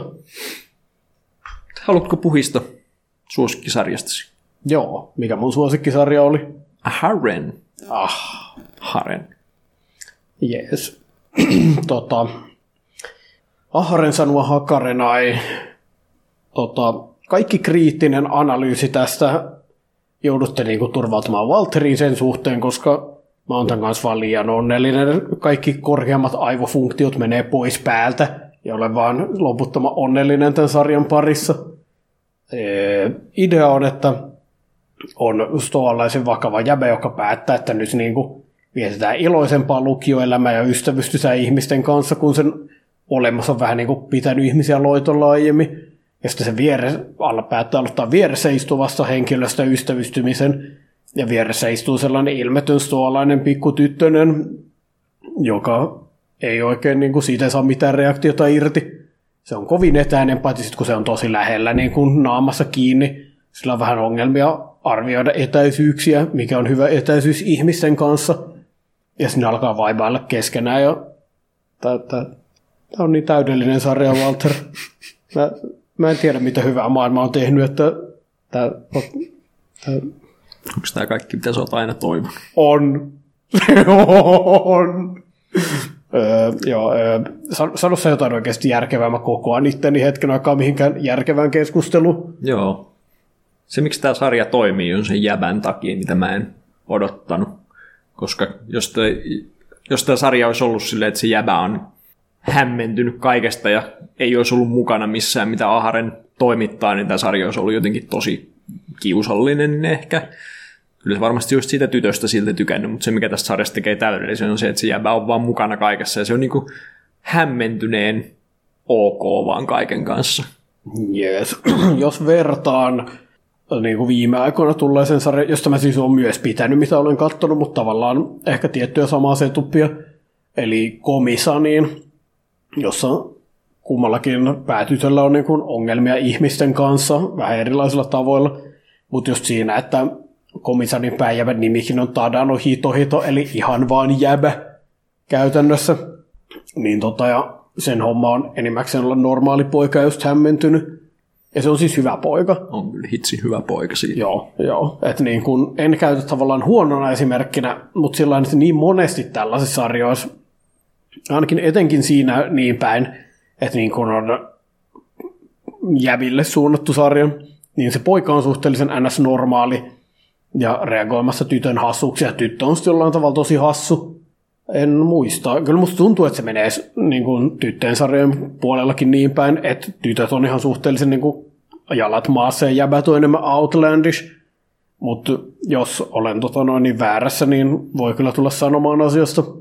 Mutta se, että tosiaan niin kuin, tällainen dynamiikka on kauhean kiva, että ihan vaan molemmat on vähän outolintuja, koska nimenomaan sitten ne voi vähän niin kuin pallotella toisilleen sitä niin kuin kohtauksen vientikapulaa, ja ne molemmat toimii tosi hyvin siinä hommassa.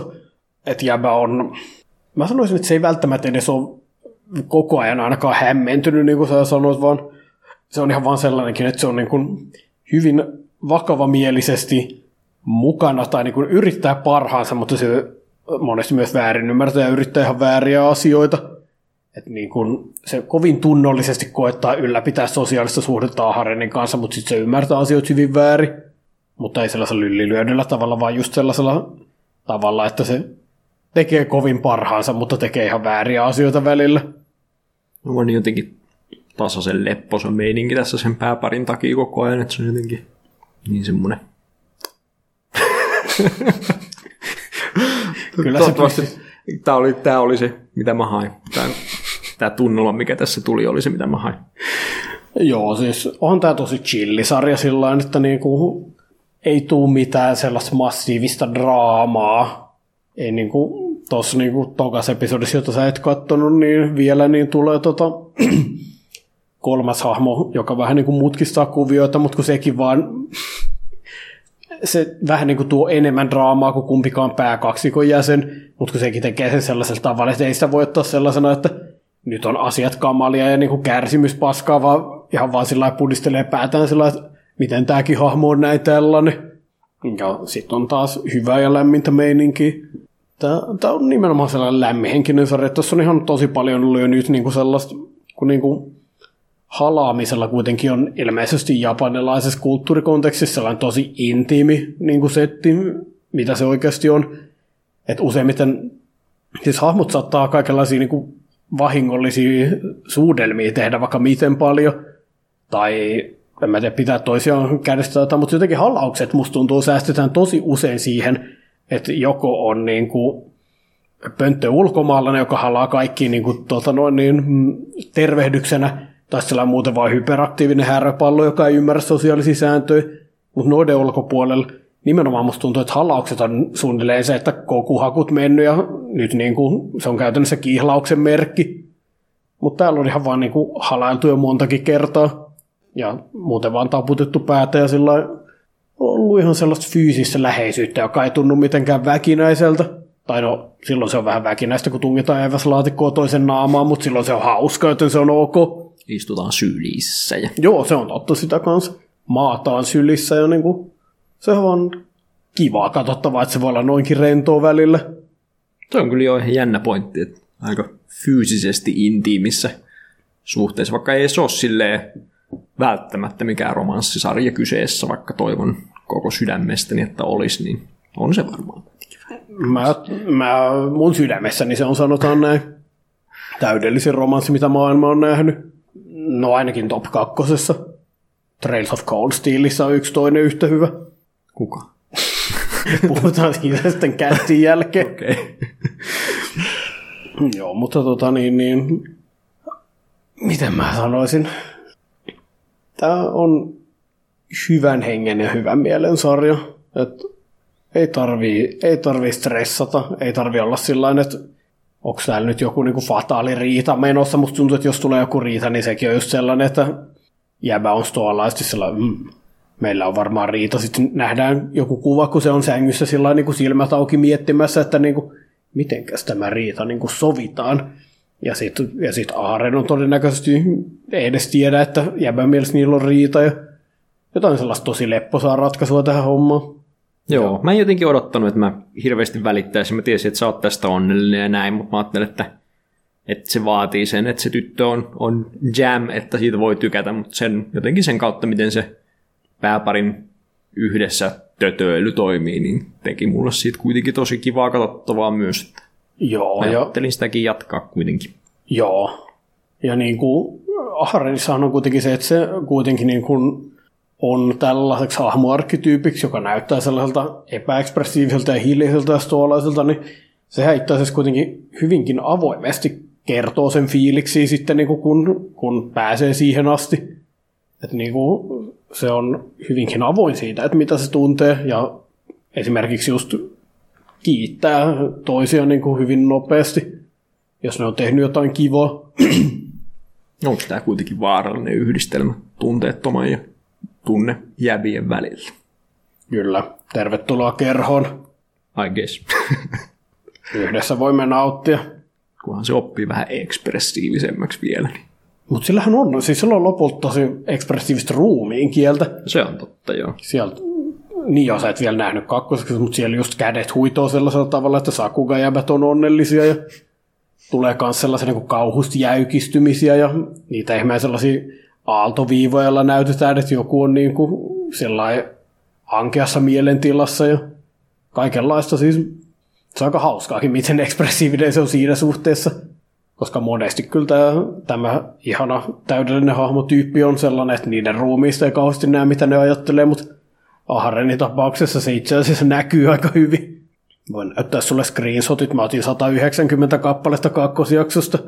Sä voit postata ne kaikki tonne screenshottipakotukseen. Yes. Ehkä postaa vaan linkin Google Drive ja sitten pakotan sut katsomaan sen. Sitten merkata jaksokatsotuksen. No on siinä aika paljon jakson tapahtumista, myönnettäköön. Kaikki kuvat, mitä joku on joutunut piirtämään siihen jaksoon, on kaapattuna siellä. On siellä ainakin kolme kuvaa, joissa ei ole Aharenia itteen. Mä voin kertoa katsoja, että saan tällä hetkellä hyvin merkitseviä katseita. Hyvin merkitseviä katseita, jotka alkaa käydä vähän painostaviksi. Hmm. Täsköhän menee eteenpäin sitten. Ai jää, toivottavasti saatiin puhuttua tästä jotain järkevää. Tää... Kyllä mä luulen, että sun riemu välittyy aika autenttisesti. Tää on ihanaa täydellinen sarja yleensä. Tää on ihanaa täydellinen sarja, jota mä rakastan joka solullani ja tumillani. Se on niin hyvä. Kyllä myös normaalit ihmiset voi tykätä siitä. Hetkinen. Ja sitten eteenpäin. Hyvä, kun näkee tänne asti, että sun murehtiminen piikkaa meidän mikkiä koko ajan. Toivottavasti se kuulostaa dramaattiselta. Ei se ollut murehtimista, se oli onnesta itkemistä. Sama asia. Hetkinen. Hetkinen. Mitä meillä on seuraavaksi luvassa? Balettitanssivia nuoria miehiä. Oh. Tämänkin mä ehkä osaan kertoa. Närppäs mä yritän. Noniin, hyvä. Sulla on, sä oot liekeissä tänään. Meillä on pala. Balettitanssiva nuori mies. Ei, meillä on, se kertoo tota Dance Dance Dancer, siis kertoo jäbästä, joka on nuorana nähnyt baletti, mie, miesbalettitanssia. Mä en tiedä, onko niillä joku oma sana miesbalettitanssijoille. Öö, en ole varma. Balleriinahan on niin kuin ammattitermi, mm. mutta se A-pääte. Niin kuin... Ne varmaan sanoisiin sen sanan, mutta musta tuntuu, että se on olemassa. Mutta joo. En, viisisataa jos... euroa kuussa Patreonissa, niin me tarkistetaan tämä sana. Jos mun, jos mun pitäisi heittää täysin, täysi arvaus, jos balleriina on nainen, niin se olisi mahdollista, että balleriino on mies, mutta... Tiedä, okei. Okay. Balettitanssi. No joo, mutta kuitenkin balleriino on mainittu täällä. Aha, mennään okay. Sillä. Niin, nice. Niin tota, näki siis balleriinon nuorena poikana ja innostui siitä ja on niin kuin lapsena ollut tosi aktiivinen, aktiivinen poika, joka on sitten harjoitellut balettia ja näin ja näin, mutta sitten tultuaan haastavaan murrosikään on tullut siihen tulokseen, että balettitanssiminen on itse asiassa nörteille ja tytöille ja alkanut harrastaa kamppailulajeja pitääkseen, pitääkseen tota, tämän paikkansa poikien, poikien tämmöisessä kaveriporukassa ja näin, mutta nyt hit, sitten, nyt sitten uuden tilaisuuden tullen, ah, mitäs se menikään, se teki siellä jonkun jota he esitti, että se olisi kamppailulajiliike, mutta todellisuudessa se perustui tämmöiseen balettipyörähdykseen, niin sitten luokalla oleva balle- balleriina tyttö sitten huomasi, että hetkinen, tämä jäbä on kyllä varmasti balettinero ja raahaa sen puoliväkisin mukaan sitten takaisin harrastamaan balettitanssimista, ja tästä päästään sitten tähän sarjan alkuun. Joo. Tällä kaudellahan on niin kuin ollut ihan tosi monta urheilusarjaa, muistaakseni mä oon laskenut ainakin viisi. Ja niillä on kaikilla vähän ollut omat juttunsa, mutta Dance Dance Dancer oli se, mistä mä ehkä eniten tykkäsin ihan vaan siltä kantilta, että siinä on niin selkeästi tämä Angleet on tämä jävän niin kuin tällainen nuoren miehen ylpeyshomma yhdistettynä siihen, että sen isä on kuollut, kun se on lapsi. Ja sitten perhe, perhe tuttu, parrakas mies vaan pistää käden sinun olkapäälle ja sillä sä oot nyt talonmies, sun pitää suojella sun äitiä ja isosiskoa, ja tää jäbä oli jotain mitä kymmenen siihen aikaan tyyli, niin se vaikuttaa tietysti nuoren miehen psyykkeeseen, että mitä siltä odotetaan. Niin tota, just tää tällainen kamppailu sen välillä, mitä ympäristö siltä saattaa odottaa, tai siis mitä se luulee, että siltä odotetaan, koska mä oon aika varma, että sen äiti ja sisko olisi ihan kympillä tukemassa valettiharrastusta, jos niinku jäbä olisi rehellinen sen kanssa. Ja sitten toisaalta niinku just se, että mitä se oikeasti niinku haluaa tehdä. Et se, mitä mä nyt oon ymmärtänyt, niin en mene valalle, mutta mitä mä oon pikkusen katsellut aiheesta olevia niinku tutkimuksia, niin ilmeisesti nimenomaan japanlaisen nuoren pojan selkeästi yleisin paikka, mihin ne koulussa menee, on nimenomaan urheilukerhot, perinteisesti miehekkäät urheilukerhot, minkä takia mä oon alkanut miettiä, että pitäisikö enemmän alkaa niinku katsella muutenkin, tai niinku aktiivisesti ottaa tutkaan sarjat, missä esimerkiksi on jäbiä liittymässä kulttuurikerhoihin, koska ne jäbät vissi on ihan selkeä tilastollinen vähemmistö, että se tekee niistä jo valmiiksi sellaisia vähän poikkeavia yksilöitä niinku siinä kulttuurissa kontekstissa, niin totta. Jäbät tekemässä epämiehekkäitä asioita on juttu, josta tykkää, mikä heti veti mun vaan niin tämän sarjan puoleen. Joo, baletti. Joo, se baletti on aika, jotenkin mulla on niin kummallinen suhtautuminen. Mä oon ollut kerran katsomassa balettia elämässäni, klassikko Joutsen Lampea Tampereen, olisiko Tampere-talossa esitettiin muistaakseni, muistaakseni tuossa kymmenisen vuotta sitten varmaan, ja se on ehkä ollut tanssin kaikista lajeista mulle kaikkein semmoisen mystisin, koska se on niin, kuin niin kaukana semmoisesta vapaudesta ja semmoisesta niin kuin liikkeen jokaisen omasta itse ekspressiosta, ja se on kaikkein lähimpänä jotain niin kuin matemaattisten kaavioiden täyttämistä ja oikeassa kulmassa olemista, mitä tämmöiset niin kuin tanssit voi olla, että tuntuu, että se on niin kuin, vähän niin kuin tee-taide Japanissa, mutta sitten tota, tanssiversio, että kaiken pitää olla niin kuin just oikein niin kuin vanhat paapat on päättänyt satoja vuosia sitten. Jees, mä tunnen balettia itse myös erittäin huonosti, mutta se kuva, minkä mä oon saanut, olisi just se, että se on erittäin sellaista ää, muodoltaan jäykkää ja sellaista ankaran niin kuin,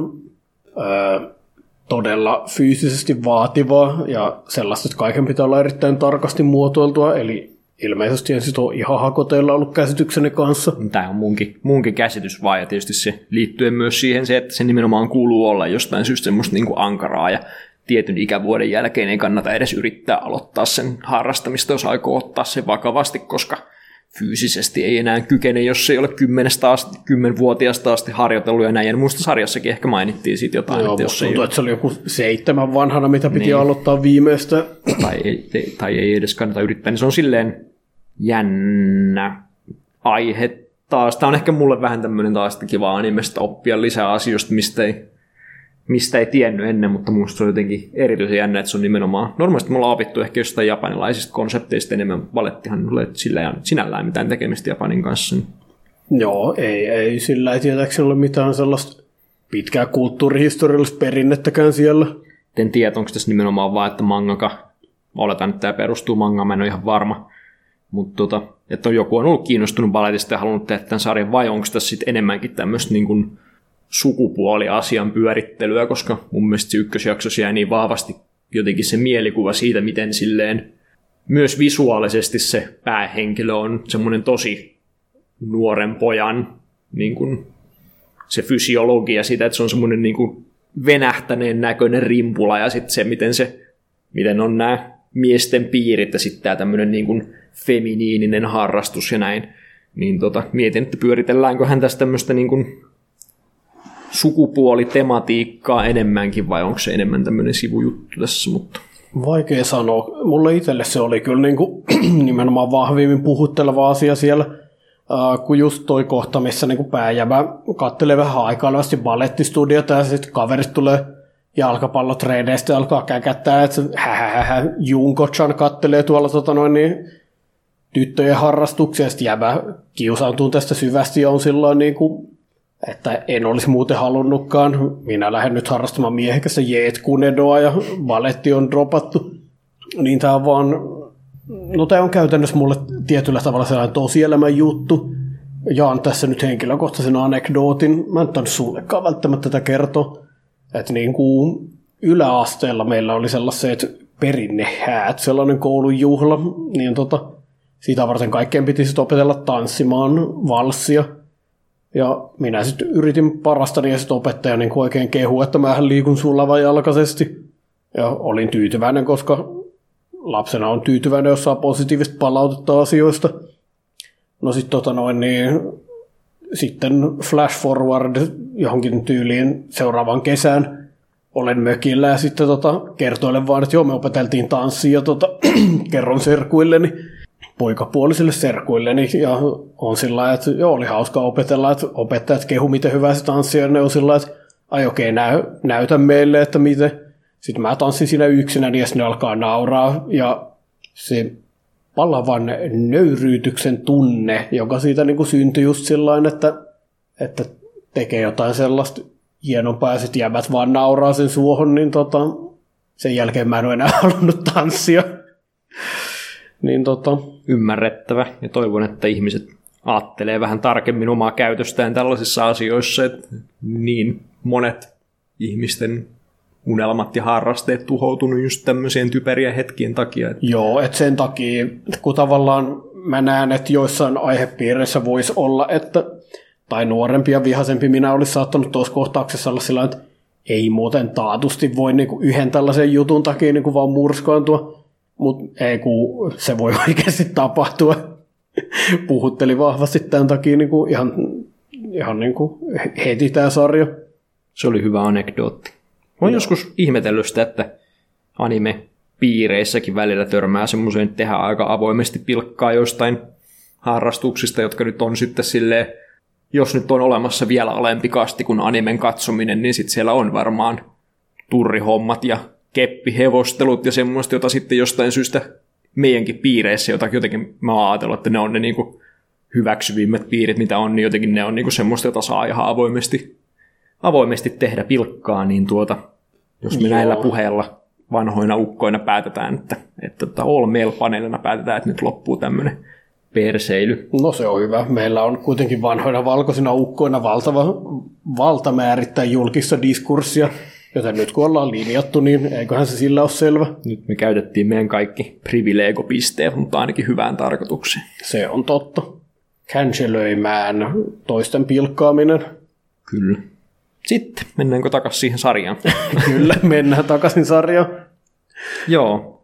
Jotenkin siinä on semmoinen, sävyltään semmoinen, niin kuin, tiedätkö kun Pet Poh tuolta Anidiskusta aina puhuu prestiisistä, ja Joo. tässä on niin semmoinen prestiisisarjan tunnelma, että on haluttu ehkä vedota semmoisia ihmisiä, jotka haluaa jotain semmoista ehkä taiteellisempaa, tai ehkä semmoista niin kuin, vähän semmoista, no. Niin, no meinaatko se tavallaan sellaista, että ehkä on haluttu öö, liikkua jossain muualla kuin sellaisella välittömän aistillisen nautinnon, että tämä on kivaa niin kuin leijerillä, että herättää jonkinlaisia ajatuksia, käsitellä teemoja, jotka on vähän erilaisia kuin se, että mikä on välittömästi kivaa silmieni edessä. Niin, mahdollisesti joo. Ja myös sitten sitä, että on ehkä yleisöltä haettu jotain muuta kuin sitä semmoista perusanime-nörttiä, että on ehkä lähdetty ehkä hakemaan jotain semmoista yleisempää, yleisempää katsojakuntaa tai näin, mutta tota, jotenkin kaikki siinä, miten ne hahmot on jotenkin tosi silleen erikoisen näköisiä ehkä vähän. Tai niillä on ne, sen lisäksi niillä on se semmoinen kummallinen kaari silmissä, niin siinä on tosi semmoinen realistinen fysiologia liittyen tietysti myös siihen sarjan, sarjan tota kontekstiin ja näin, mutta jotenkin siinä tulee semmoinen fiilis, että nyt on haluttu tehdä jotain niin kuin isoa ja hienoa, ja tämä on nyt se teos, mistä meidät tunnetaan, niin siitä jotenkin tulee aina semmoinen fiilis, että siinä on, nyt on niin kunnianhimoinen ja haluttu hakea hienoa teosta, että sitten se pitää vaan kannatella loppuun asti se, se asia. Ja tässä vaiheessa mä en henkilökohtaisesti esimerkiksi niistä hahmoista ole ihan niin innoissani, että voisin sanoa, että tässä on nyt joku vuosituhannen sarja, mutta toivon, että, toivon, että on. Joo, potentiaalia siellä on. Mä tykkäsin itse tavallaan siitä sellaisesta antagonistisesta suhtautumisesta, mikä Pääjämällä ja sen tytön äidillä on toisiinsa niin kuin valmentajana ja valmennettavana. Vähän niin kuin on samaan aikaan avoimesti vihamielisiä toisilleen, mutta silti niin kuin ne molemmat hyväksyy, että tämä henkilö on niin kuin erittäin hyväksi mulle tavallaan, niin kuin, että toinen voi valmentaa huipputähteä ja toinen niin kuin saa valmentajan, joka oikeasti ottaa sen vastaan eikä katso sillä tavalla, mitä tämä jäbä täällä tekee. Jep. Et niin kuin, se on kiva ja ehkä se tyttö itse saa toivottavasti myös vähän lisää vielä debania, että se, siinä on potentiaalia. Se tulee nyt joku raibarujäbä, mutta tuota, joo, totta, se, se tyttö nyt kuitenkin on mukana siinä sarjassa vielä edelleen. Yksi mun suosikin hetkistä siinä sarjassa oli se, kun se jäbä oli silleen, että en ole enää koskaan menossa mihinkään balettiin, ja baletti on tyhmää, ja sitten seuraava kohtaus on se, jossa se on taas tanssimassa balettia siellä harjoituksessa, tai kurkkimassa sinne harjoitussaliin, vai miten se nyt olikaan enää, niin jotenkin siinä oli niin uskottavasti tehty se, että ihan täys varmuus siitä, että silloin kun se sanoi, että en varmasti me enää harrastamaan balettia, niin se oli ihan tosissaan siinä varmasti. Ei, ei valehdellut, mutta sitten ei myöskään ollut itselleen täysin rehellinen, vaan sitten hyvin nukutun yön jälkeen tuli semmoinen fiilis, että ehkä se on oikeasti se, mitä se haluaa tehdä. Aika tarkka kuvaus nuoren tyhmän miehen uhmasta. Indeed. Jotenkin se oli vaan hieno. Joo. Kyllä tota, vasta yksi episodi pohjalla, toinen ei ole vielä airannut siihen aikaan, kun tämä episodi niin kun nauhoitetaan, niin vaikea nyt sanoa mitään tietysti tosi pitävää, mutta nimenomaan ihan tämä jo, että tavallaan, mitä mä sanoisin, jo aihepiiri ja kulma, josta sitä käsitellään, on vähän sellaisia, että ei voi vaan mennä helpoimman kautta, vaan jo pelkästään se, että tämä jäbä haluaa harrastaa balettia, tekee sitten tietynlaisen sellaisen outcastin, niin kuin siinä sosiaalisessa kontekstissa, missä se on, niin mä kunnioitan heti tällaista tavalla, että otetaan joku aihepiiri, joka ei ole ns-normaali, ja sitten lähdetään purkamaan sitä, koska se aina vaatii enemmän käsittelyä, kun on vähemmän juttuja, missä voi vaan luottaa siihen, että mitä mä sanoisin, yleisö vaan tietää, miten tämä menee, yeah. Jos ymmärrät, mitä mä tarkoitan. Joo. Jees, hyvä. Ja tykkään siitä, että se tuntuu autenttiselta nuoruuden kuvaukselta sille, että jäbä on nuori pervo. Se on totta, joo. Koska tämmöisissä, nimenomaan niissä, mitä mä puhuin prestiisisarjoista, niin aika monesti halutaan pitää semmoinen tietynlainen välimatka tollaiseen, mutta tässä kyllä aika avoimesti tunnustetaan se, että nuorella pojalla on hänen hormonitoimintansa tulilla. Että joo, et jäbä tosiaan niin kun lähti takaisin balletin pariin, koska söpötyttö niin kun kysyi. Ja sitten mä vaan vakuuttuu päänsä sisällä siitä, että se on varmasti niinku kiinnostunut musta, mikä on asia, mitä nuoret pojat saattavat hyvin helposti tehdä. Ehkä vanhemmatkin pojat.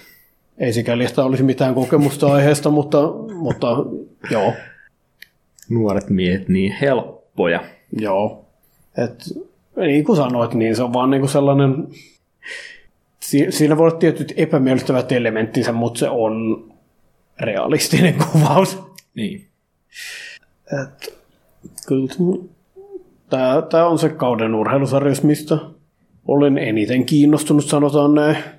Ehkä osaltaan siksikin, että niinku, äm, tässä urheilu itsessään, siis mä, mulla ei ole epäilystäkään, etteikö tanssi tulee merkittävässä osassa tässä sarjassa, mutta tässä on niin selkeästi myös kuvattu näitä muita elementtejä siinä seassa.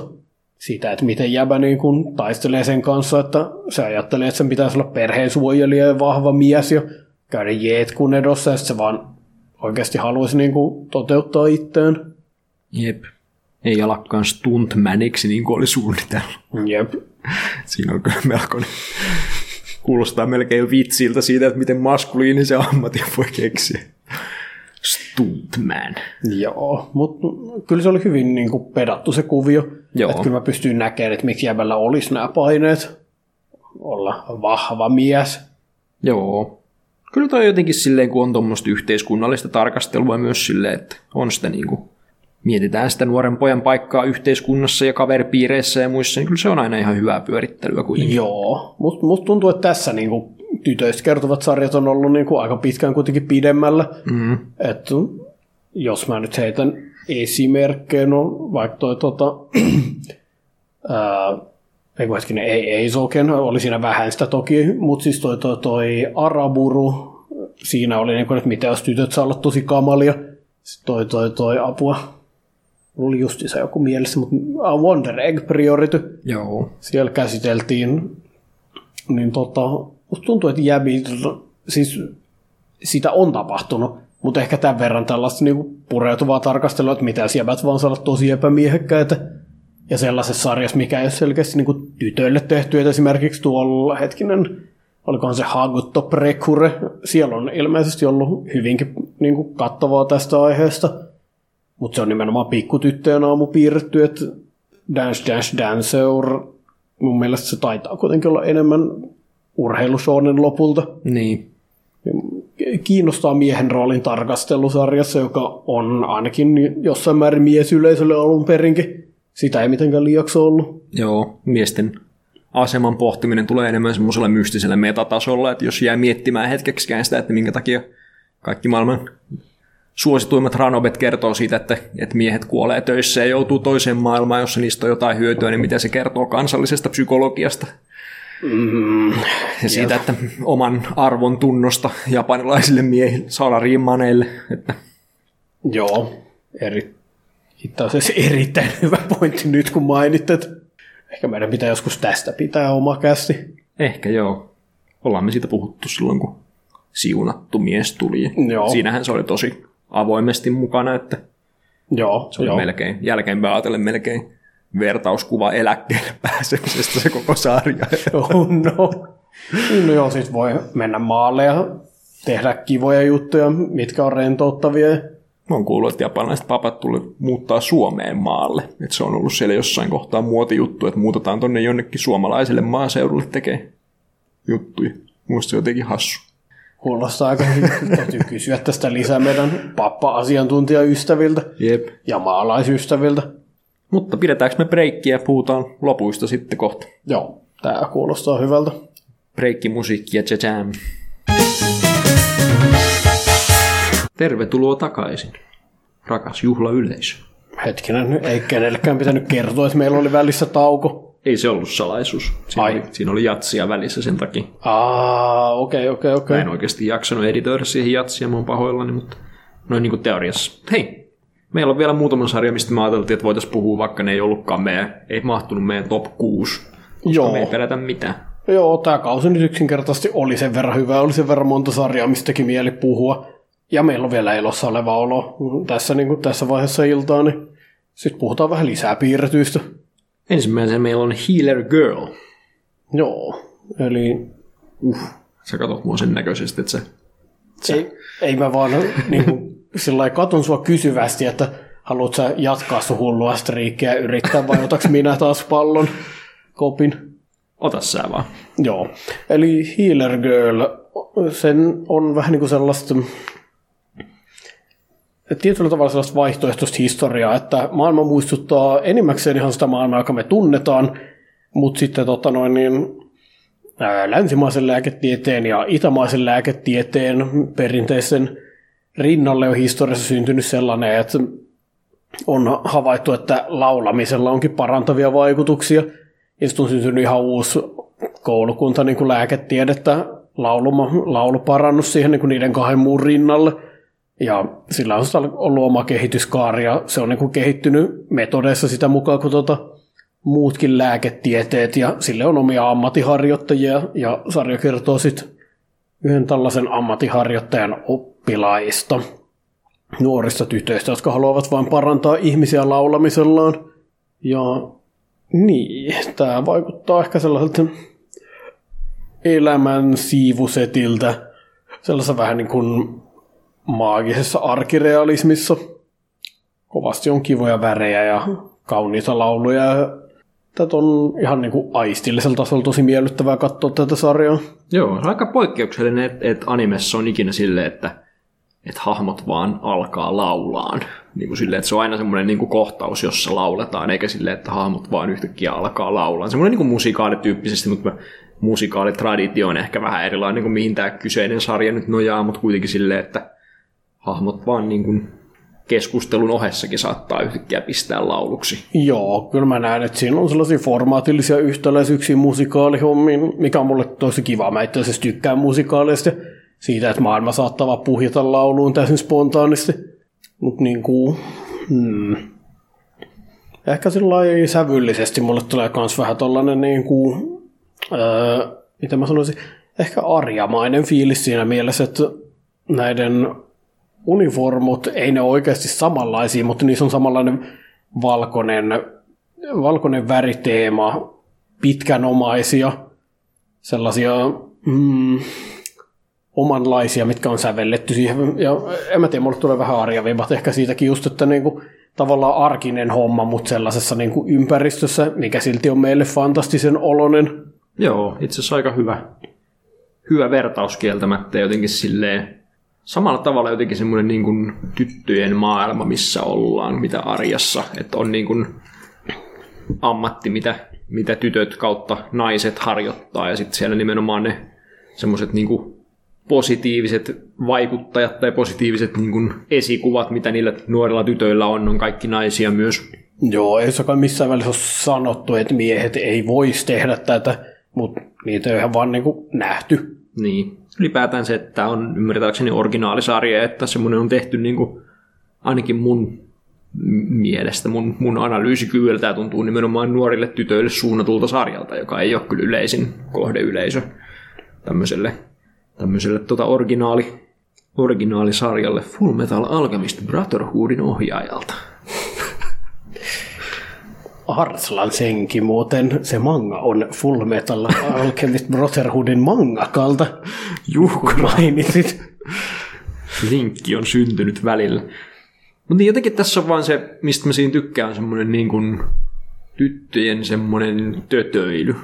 Tiedätkö, että siinä on semmoinen tietynlainen semmoinen, jossa tytöt hölmöilee tavalla, jotka, joka ei ole aina niin, kuin niin söpöä ja edustavaa, mitä monesti pojille suunnatuissa sarjoissa on. Ne tuntuu, Aa, että se on semmoista niin kuin, jos ne olisi yhtään vanhempia, niin niiden pitäisi olla karseita, että tulisi semmoinen samanlainen fiilis, nyt on autenttiset tytöt kyseessä, mutta kun on noin nuoria, niin sitten tulee vaan semmoinen, että okei, nuoret pölhöilemässä, niin tämä täytyy olla tytöille suunnattu sarja. Jees, luulen, että ymmärrän, mitä tarkoittaa tällä kaudella oleva R P G Fudosan, jota me ei tule käsittelemään tässä kästissä, niin se esimerkiksi iski mulle just sellaisena vertauskuvana, että siinä kaikki, mitä tytöt teki, oli söpöä viimeisen päälle.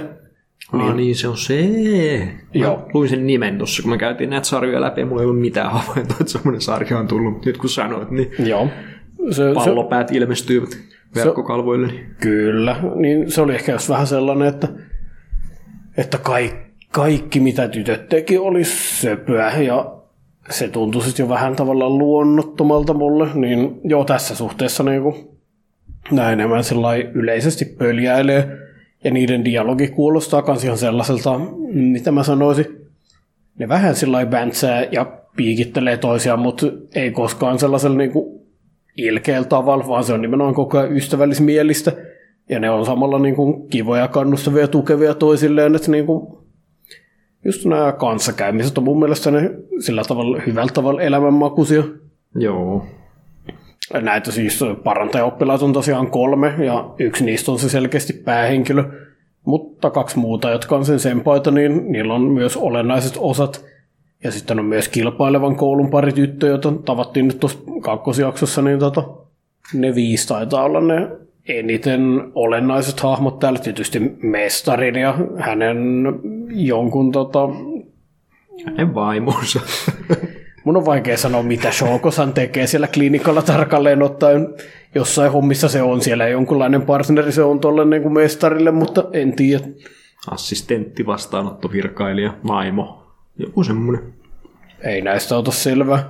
Ei joo. Se oli muuten mun mielestä hauska yksityiskohta vaan se, että se mitä ne aikuiset lähti tekemään oli se, että ne meni pitämään johonkin tieteelliseen konferenssiin tämmöistä luentoa siitä, miten, miten ne on tutkinut tätä äänen tai laulun voimaa ja näin ja näin, ja mitkä tietyt frekvenssit toimi parhaiten. Ja musta se on jotenkin söpöllä tavalla semmoinen niin kuin tuo sitä arki fantasiaa semmoiseen niin kuin konkreettiseen muotoon, että näin se varmaan toimisi, jos se olisi Joo. oikeaa. Totta kai niitä asioita tutkittaisiin ja sitten, että meidän päähenkilönaiset on tämän, tämän tieteen huipulla tällä tavalla pitämässä luentoa, niin se oli mun mielestä siisti kohta. Oli joo, ja mä muistan tuosta samasta kanssa sellaisen, että siellä oli joku niin kuin slaidi, missä oli aikajana, jos mainittiin, se oli joku, musta tuntuu Beethovenin tai Schubertin syntymä, että niin kuin tavallaan toi musiikin historia sitoutuu siihen lääketieteen historiaan, että, että näiden säveltäjien aikaan ne odottaa niin kuin askelia eteenpäin, se niin kuin, koska tietysti niin kuin musiikissa on tapahtunut myös vähän niin kuin lä- läpimurtoja. Se on kauhean hauska. Ja tota, kans sellainen yksityiskohta, mistä mä tykkään tässä sarjassa, on myös se, että kun silloin jos tulee sitten tällaisia sarjoja, jossa keksitään joku uusi oma juttu, siitä on helppo tehdä sellainen maailman tärkein juttu, että olisi hyvin voinut olla, että on niin kuin sarjassa laululla parannetaankin kaikki. Mutta sitten enemmän tämä funktio on just sellainen, että ihmiset tulee tietynlaisten vaivojen kanssa sinne lauluklinikalle, mutta sitten nämä jatkuvasti ja konsistentisti tekee yhteistyötä niin kuin noiden tota, muiden lääkehaarojen kanssa.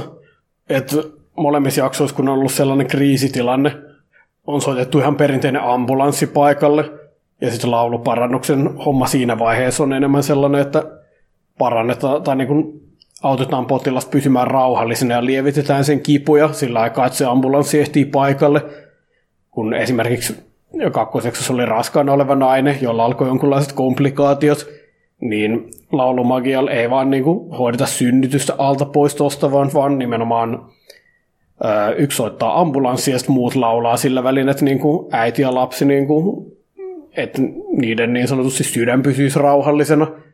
Että se on vähän niin kuin sellaista pelon ja huolien lievittämistä enemmän kuin välttämättä sellaista, että sillä parannetaan kaikki mahdollinen. Niin, mutta toki siinä on ihan nyt siis konkreettisesti myös se fantasia-elementti, että laulu ihan, ihan konkreettisesti parantaa, eikä Joo. sillä tavalla ole parantavaa, miten oikeassakin elämässä laulu tietysti voi olla henkisesti parantavaa Joo. tai tuoda rauhallisuutta tai näin, mutta tota... Joo, ei, ei siis äh, olet oikeassa, että sitä se tekee, mutta nimenomaan mun pointti on vaan se, että se on musta kivaa, Juu. että tämä uusi systeemi toimii selvästi yhteistyössä näiden Kyllä. olemassa olevien lääketieteen haarojen kanssa, ja sitten niin kuin tukee toisiaan, että mä oon aika varma, että niin kuin noi lääkärityypitkin on sellainen ihan mielellään ohjaa laulajille niin kuin ihmisiä tietynlaisten vaivojen kanssa, koska se vähentää niiden kuormitusta. Joo, ja ilmeisesti niiden koulutukseen, niiden kokelaiden koulutukseen kuuluu myös ihan silleen sairauksien ymmärtämistä, että se ei ole mikään semmoinen, että laulat vaan ja kaikki paranee, vaan että se on niin kuin ihan lääketiedettä siinä tav- sillä tavalla kuitenkin, että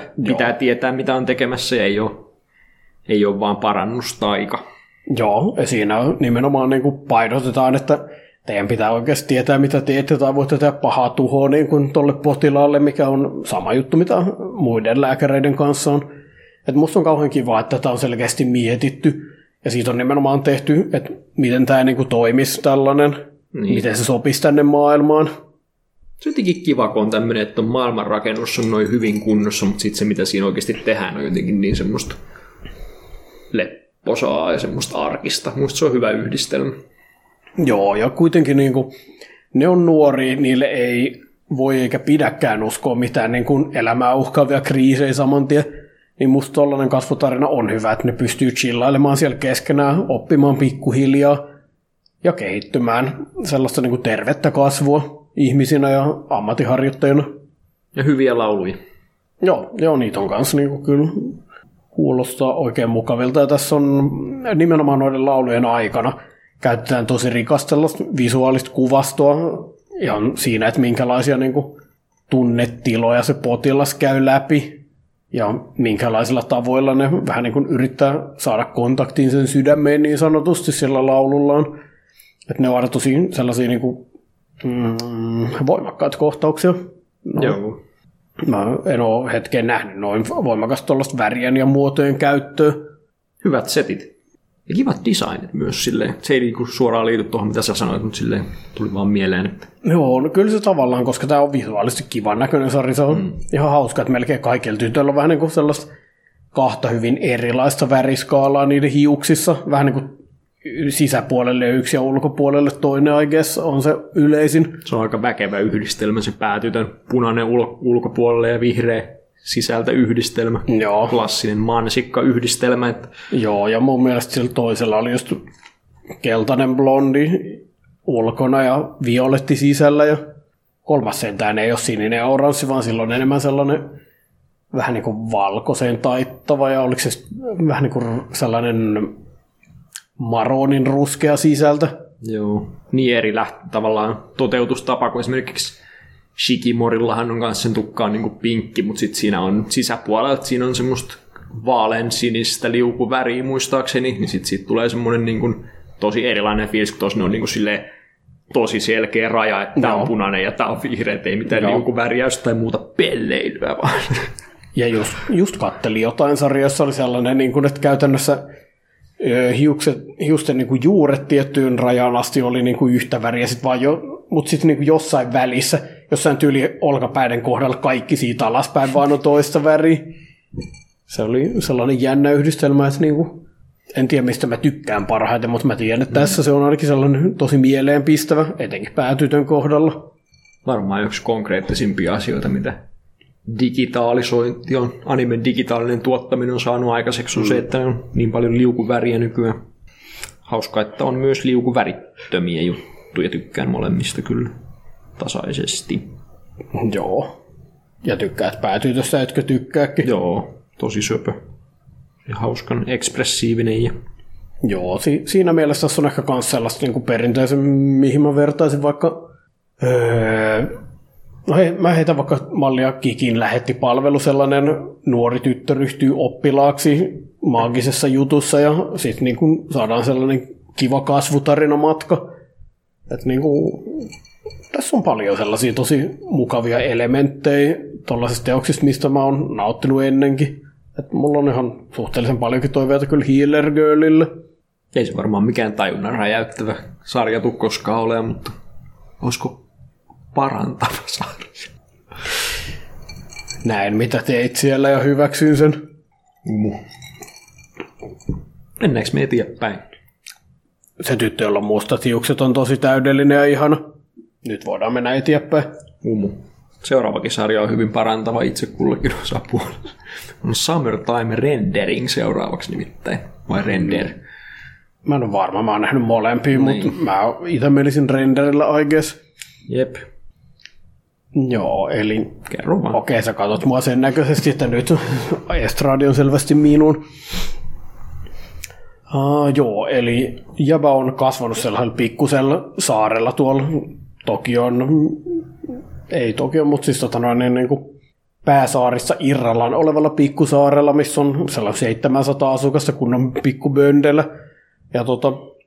Se on lähtenyt sieltä sitten muualle kouluun, mutta tulee sitten takaisin sinne, koska sen lapsuuden ystävä on kuollut siinä, niin kun, kun se on ollut poissa. Ja se tulee takaisin hautajaisia varten. Ja tota, sitten se tapaa vähän saaren väestöä, lapsuuden ystävänsä pikkusisko, joka on myös sen lapsuuden ystävä ja aikuisia, jotka siellä asuu. Ja sitten vähän sellainen kummallinen tunnelma menossa, että niin kuin kaikki totta kai suree, mutta siinä tuntuu olevan jotain muutakin vähän taustalla. Ja sitten taikauskoinen vanha metsästäjä kertoo legendoja sellaisesta kirouksesta, joka saarella on, että ihmisten varjot, sellaiset varjokaksoisolennot niin kuin kävelee ympäriinsä muiden joukossa. Ja jos joku näkee oman varjonsa, niin kuolee sen jälkeen kiroukseen. Ja tota, sitten... No ykkösjakso päättyy siihen, että tavataan sellainen varjo, joka tappaa kaikki, ja sen jälkeen pääjäämä herää uudestaan matkalla tonne saarelle, missä se oli jakson alussakin. Niin tota, vähän niin kuin yhdistelmä vaikuttaa siltä, että toi vähän niin kuin formaatti on, tuo mulle mieleen Red Zeron, jossa on tollainen piste, josta jäbä aloittaa, kun sille käy huonosti. Ja sitten tota, se ilmeisesti muistaa, mitä on tapahtunut siinä välissä. Ja tota, on aihetta epäillä, ai niin, niin. Ja sitten tota noin, niin ympäristö taas on aika paljon kyllä sellainen Higurashi-henkinen, pieni syrjäinen paikka, jossa näyttää siltä, että ei tapahdu mitään, mutta pinnan alla siellä taitaa olla vaikka mitkä deepfuckedit menossa. Ja, tota, ja lauluro kaskaat sirittää menemään ja kuuma kesäpäivä ei pääty koskaan, etenkin jos on tuollainen retseromainen save pointti, että hypätään ajasta taaksepäin. Niin totta, on aihetta siis olettaa, että lapsuuden ystävä ei olekaan hukkunut onnettomuudessa merellä, mitä on kerrottu, vaan se on saatettu murhata. Ja vaikuttaa nyt, että tästä on tulossa murhamysteeri, jota sitten selvitetään vähän niin kuin askel ja kamala kohtalo kerrallaan. Ja katsotaan, mihin päädytään. Joo. Mä en yleensä ole erityisen kiinnostunut kirouksista ja tämmöisistä niin kuin okkulttihommista, mutta jotenkin tää tämmöinen niin kuin... Siinä on ihan omanlaisessa tunnelma tämmöisessä niin kuin japanlaisen pöndekylän tämmöisessä mysteerissä, jossa yhdistyy tavallaan se, että on oikeasti jotain yliluonnollista fukkidia, sitten on se kylähulluus tulilla siellä ja sitten on se yhdistelmä sitä, että kaikki ihmiset on tuttuja sulle, mutta sitten jotain on pielessä kaikkien mielessä, tai pun ei ollut tarkoituksellinen. Niin, niin, eikö se tota, oli vaan riimi? Riimi. Riimi ei ollut tarkoituksellinen. Niin, niin tota, jotenkin siinä on tosi väkevä tunnelmat Higurashi tietysti, mutta sitten on toi visual novel World End Syndrome, jonka luin tuossa jokunen vuosi sitten Switchille saatavilla, jossa oli myös hyvin, hyvin samanlainen setti, niin tota, nimenomaan tämmöisissä se tunnelma on se, mikä vetoaa muuhun eniten, koska yleensä niin kauan kuin tiedetään, että on yliluonnollista ja tiedetään, että ei oikein voi hakea semmosia välttämättä semmosia niin kuin motiiveja sille, mitä tapahtuu, että välttämättä ei ole mitään semmoista, että jos ymmärrät, mitä tarkoitan, että jos on joku aktuaalinen murhaaja, niin yleensä sillä on jotain mielenkiintoisia syitä sille tai jotain, mutta sitten, no. että jos on yliluonnollinen, niin sitten se on vaan tämmöinen niin kuin enemmän, että miten tämä ratkaistaan, on se mysteeri, että voidaanko sitä ratkaista, miten tästä selvitään. No. Se on niin kuin vähän eri, eri kulma, mutta tota, nimenomaan se tunnelma on se, mikä tässäkin vetosi muuhun tosi paljon. Jees, en ole ihan varma, että kummassa näistä äsken mainitsemista sä nautit enemmän, mutta niin kuin... Mistä vai mistä? Murhaajista vai yliluonnollisista kirouksista tai siitä motiiviaspektista vai sen puu- versus sen puuttuminen? Aa, kyllä mä enemmän tykkään siitä, että ollaan, ollaan ihmisiä vastaan, koska ihmisissä no. on aina jotain mielenkiintoisempaa luonnonvoimissa. Joo, ja kyllä mä luulen, kyllä melkein aina tällaisissa on jonkunlainen sellainen ihmiselementti takana. Niin. Tässä oli myös sellaista, sitä niin kuin sellaista digitaalirätinä henkeä, niin en tiedä minkälaista virtuaalitodellisuusseteistä saattaa olla kysymys, mutta... Se oli jo aika jännä visuaalinen elementti suhteessa, että kaikki muu on semmoista pöndejuttua, niin se, no. että se oli niin kuin nimenomaan tosi digitaalisen näköisesti tehty. Jep, ja luulen, että se tulee kyllä olemaan relevantti juttu siellä, koska se... Pisti niin paljon silmään, että mm. ei sellaista sinne ilman syytä laiteta. Mutta joo, kyllä mä, kyllä mä nautin, että nimenomaan tuollainen pikkusen paikkakunnan, jossa kaikki tuntee kaikki. Mähän on itse siis aika lailla sellaiselta kotoisin. Ja kyllä siinä tuli heti tuttu, oli just sellainen, kun tota, siellä oli joku sellainen tervehdys just sellainen, että niissä taisi olla, kun siellä oli pikkutyttö, jonka lapsuuden ystävä pelasti oman henkensä hinnalla, niin oltiin vaan sellainen, jaa joo, se on se supermarketin tyttö. Kun just tarpeeksi pieni paikkakunta ja kaikki tunnetaan just sillä, että sä oot sen ja sen ammattiharjoittajan lapsi, koska niitä ammattiharjoittajia just sellainen yksi kylässä. Sitten tuli nimenomaan siinä mielessä tosi kotoisa olo heti. Niin tota, se myös luo sellaisen nimenomaan intiimin tunnelman, että, niinku, että siellä ei vaan ole sellaisia randomeita tuntemattomia.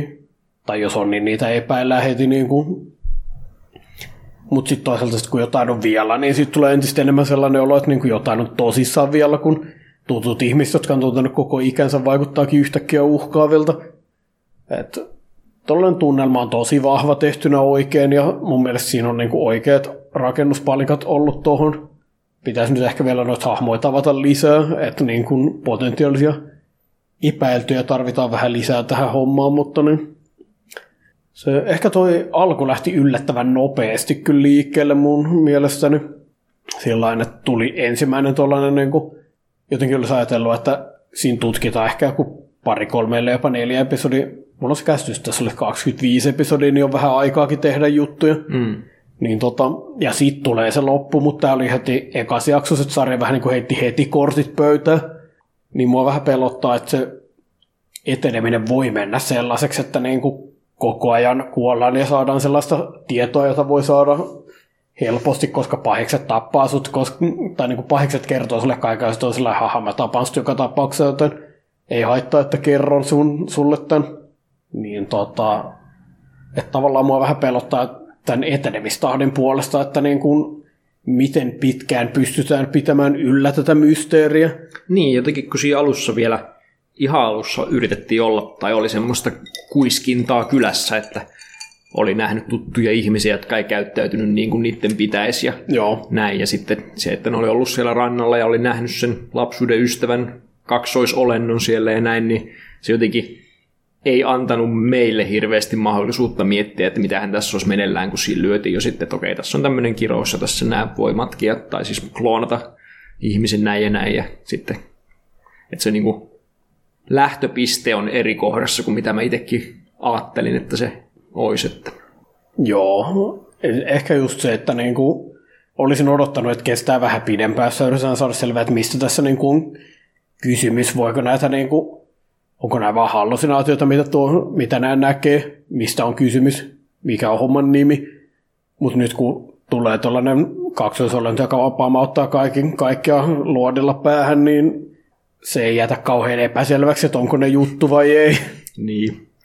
Siinä, siinä mielessä jo erikoinen, mutta ehkä se pitää vaan ajatella sitten silleen, että, että on vaan omat odotukset ollut väärässä kohtaa ja katsoa, mm. että mitä tässä nyt sitten tehdään. Joo, se on totta kai mahdollista, että todellinen mysteeri on muualla. Että tällaisen kanssa musta vaan on tärkeää nimenomaan, että informaatiota annetaan tarpeeksi rajatusti. Mm. Öm, just jos käytän Higurashia esimerkkinä, koska niin kun mä, mä tykkään siis Higurashista todella paljon, mutta nimenomaan ykköskausi oli mulle siitä miellyttävämpi, että siinä oli niin paljon sitä epävarmuuden elementtiä, mitä täällä tapahtuu, miksi täällä tapahtuu, mikä tästä on edes todellista, mikä,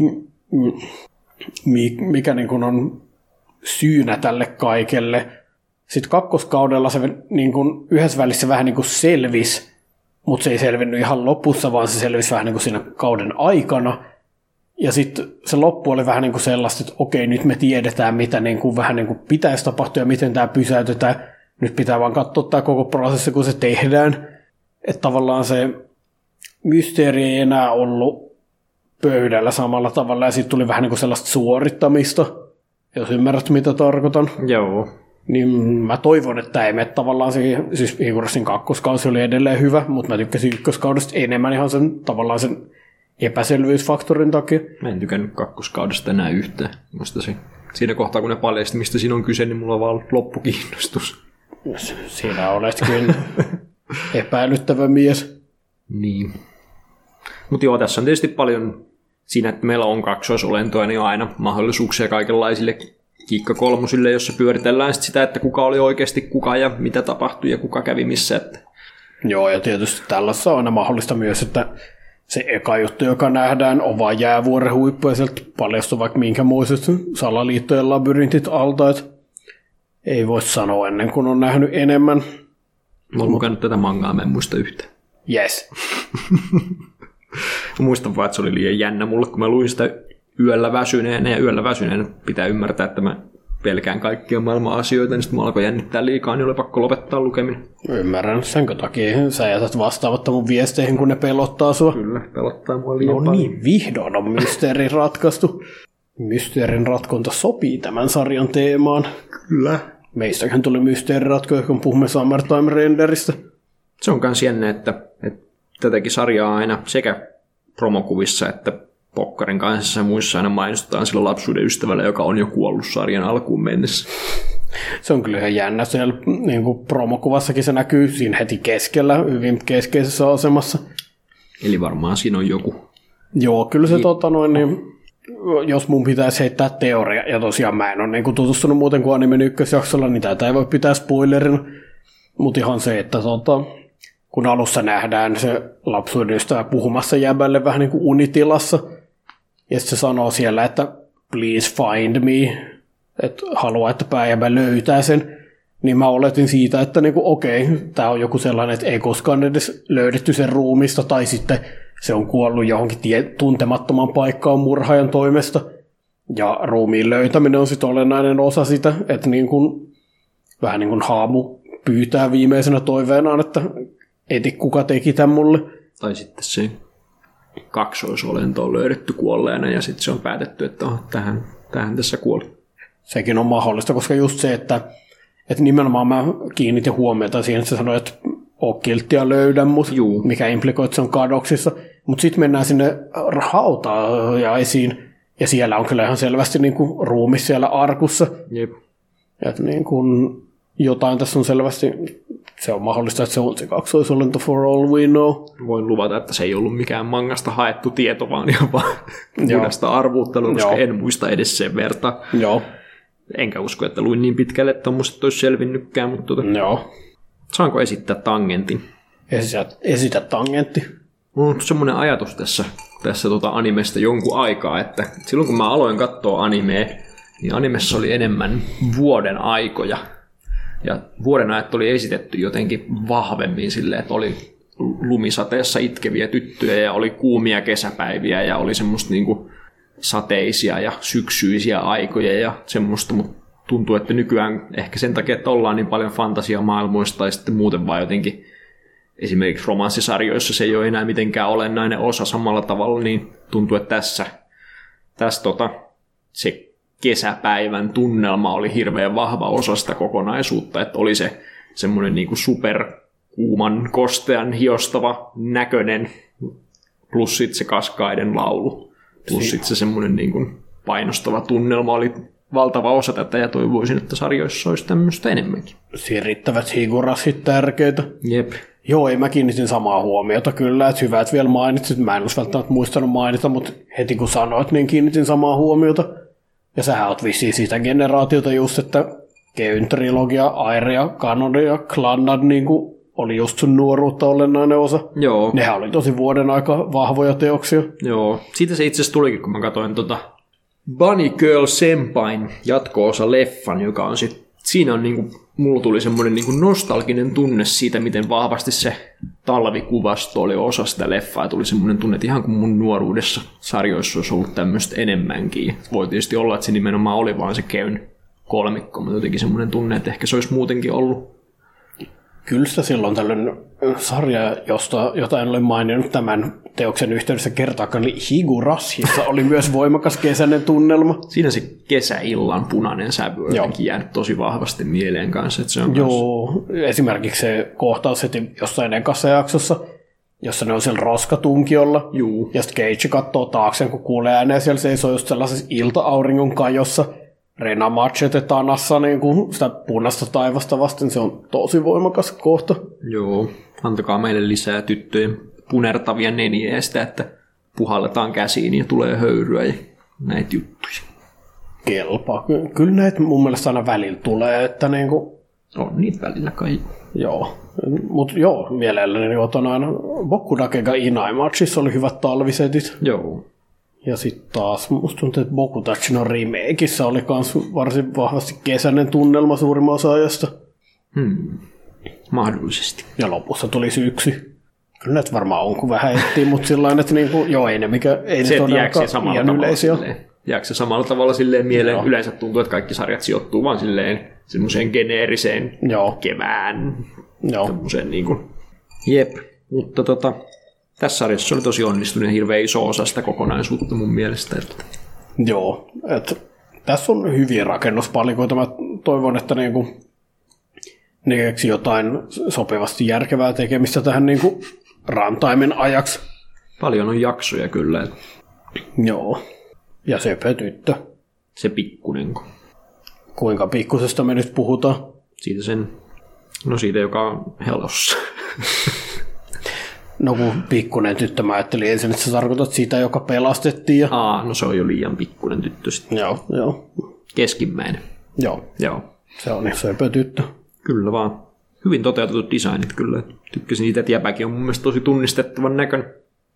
Se on kyllä aina niin kuin, no, yhtään jäbä yleisölle suunnatussa sarjassa. Se on bonusta, jos pääjäbä on tunnistettava jollain tavalla. Jep. Silloin joku hiustyylikin, mutta mä en muista, onko sillä semmoinen pikku ponnari vai mikä sillä on, mutta joo. Söpö poika. Me pidämme myös niistä. Joo, se mun piti sanoa Shikimorissa, että hitto, että siinä on söpöt pojat. Ymmärrän. Mä oon nähnyt niistä vasta kaksi, eikä no okei, päijävää voisi kyllä ehkä luonnehtia joo söpöksi, Inua ei niinkään. Inu se vasta söpö poika onkin. Kyllä mä uskon, että se on erittäin hyvä poika. Hmm. Mennäänkö me eteenpäin? Mennään eteenpäin. Alkaako väsyttää? Ei niin paljon vielä. No hyvä. Toivottavasti teetekään rakas juhlayleisö ei vielä väsytä, koska bileet eivät ole vielä ohi. Seuraavana meillä on Daimon. Joo. Recipe for Happiness. Recipe for Happiness. Meillä on tämmöinen, mä yritän parhaani, jäbä, joka on käynyt yrittämässä tällaista rokkitähti-lifea. En mä tiedä rokkitähti, kun se on, bändi vaikuttaa vähän höpsöltä, mutta tota, yrittänyt seurata unelmiaan, mutta sitten, sitten hän päättääkin palata kotiseudulleen tekemään perinteisiä japanilaisia makeisia wagashia, mutta sitten siellä onkin löydetty jo isäpaapalle, vai mikä nyt onkaan, oliko se isäpaappa vai kyllä kirjaimellinen on, paappa? Kyllä se on isäpaappa. Isäpaapalle on löydetty jo jatkaja tämmöisestä kymmenen vanhasta tyttösestä, ja sitten tota, aletaan seuraa näiden arkielämää, kun se semmoinen varmaan, onko se kolmekymppinen vai mitä hän sussi jäbä? Kyllä, kyllä sitten sanottiin, että se on yli kolmekymmentä. Joo, niin kolmekymppinen jäbä, ja sitten tota, tämä kymmenvuotias töttö alkaa sitten viettämään tämmöistä ikään kuin vähän perhe-elämän makusta settiä siellä sitten tota, perinteisten japanilaisten makeisien keskellä ja sille. Joo, että tämä tosiaan on aiemmin kästissä mainittu sarja, missä on aikuinen mies ja nuori tyttö hengaamassa, se mistä kysyit, että mikä se on. Joo. Niin tota, eli tässä on ihan sellainen jännä niin kuin vastakkainasettelun elementti, että on tämä aikuinen mies, jolla on niin kuin verenperintönsä puolesta oikeus ollut perittää paikka, mutta se heitti sen pois jahdatakseen omia unelmiaan ja tuotti vanhemmilleen jonkun asteisen pettymyksen siinä samalla. Ja sitten on tämä tällainen hypertunnollinen nuori tyttö, joka on taas adoptoitu sinne ja sen vanhemmat on vaan niinku dumpannut sen menemään. Ja se tuntee velvollisuuden tuntoa ja vastuuta, että nyt pitää niinku olla tälle paikalle hyödyllinen, ettei mua heitetä täältä pois. Ja sitten näiden yhteisöllä on sitä, että samaan aikaan se tyttö vähän niin kuin halveksuu sitä jäbää siitä, miten vastuuttomasti se on vaan lähtenyt vetämään. Ja tämä jäbä kanssa käyttäytyy vähän sellaisella vastuuttoman ystävällisen airheadin tavalla. Että niin kuin se ei ole varsinaisesti sellainen luottamusta herättävä olemus. Mutta samaan aikaan öö, nämä niin kuin jäbän vanhemmat, jotka on sen makeiskaupan niin kuin omistajat kuitenkin edelleen, ne on sen verran sellaisia vakavia ja perinteisiä. Ne tykkää siitä pikkutytöstä ja ne ehdottomasti haluaa sille vaan parasta. Ja niin kuin sillain, niillä ei ole mitään muuta kuin hyvää sille haluttavana, mutta niiden olemus vähän niin kuin tekee sen, että se tyttö vetää sellaista niin kuin kaavamaista, että se ei käyttäydy yhtään niin kuin lapsi. Se käyttäytyy ihan liian vastuullisesti sille, mitä sen ikäisenä pitäisi. Ja sitten jäbän sellainen huithapeliolemus vetää siitä erilaisia tunteita esiin. Eikä tällä hetkellä hän niinku turhautumista, että otatko sä mitään vakavasti. Mutta mä näen sen sellaisena erittäin hyvänä avaimena silleen, että saadaan sitten tytössä vähän enemmän sellaista ikäiselleen sopivampaa tunne-ekspressiota irti. Joo, ja siinä on mun mielestä hyvin esitetty myös se semmoinen, että vaikka on kuinka tunnollinen, niin se semmoinen kokemattomuus kuitenkin paistaa sieltä, että sit vaikka se jäbä on ihan vaan semmoinen höpsö huithapeli, niin sitten silläkin kuitenkin elämän kokemuksen kautta, vaikka se ei ole yhtään cool, niin se saa silti jotain asioita tehtyä paremmin, että tavallaan tuodaan tämmöistä, että jokaisella on paikkansa tässäkin yhteisössä tämmöisen kautta. Että joo, ja nimenomaan osa siitä tulee ihan siitä, että jäbä ei ole mikään supermies, mutta se on ihan vaan ehtinyt kokea asioita ja elää elämää sillä tavalla, kun se haluaa. Sillä on tietty sellainen sisäinen tyytyväisyys, mitä tuolla tytöllä todellakaan ei ole, koska sillä on liian kiire vähän niin kuin stressata kaikkea. Niin niistä tulee ihan sellainen hauska toisiaan tasapainottava yhtälö. Ja tota, yli...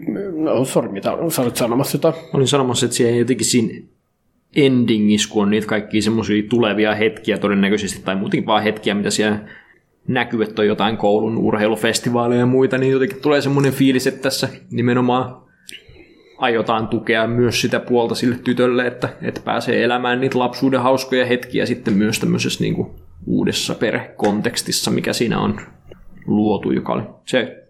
Mä en ollut siitä sarjasta erityisen innoissa, mutta sitten kun se endingissä näytettiin niin hyviä hetkiä, niin mulle tuli jotenkin niin lämmin olo, että päätin, päätin jatkaa, ja kakkoskauden jälkeen mä olin kyllä jo ihan, kakkoskauden, kakkosjakson jälkeen mä olin jo ihan messissä, että joo. Kyllä siellä tulee varmaan hyviä sivuhahmohetkiä päätellen siitä, että tuolla nimenomaan tunnareissa näytetään ainakin pari hahmoa, joita meillä on vielä tavattu. Aikuinen nainen. Kyllä. Se kiinnostaa minua syvästi, että mitä se tulee tekemään sarjassa. Voisiko meillä olla kolmekymppinen jäbä, jolle tulee kolmekymppinen tyttöystävä? Herran, ehkä jopa jestas. Naisystävä. Tämä olisi, olisi kyllä käänteen tekevää. Se olisi käänteen tekevää. Ollaanko me nähty tuota suunnilleen ikinä missään muualla kuin Funeo-aamussa? Funeo-aamussa, joo. Ainoa, mikä mullekin tulee mieleen.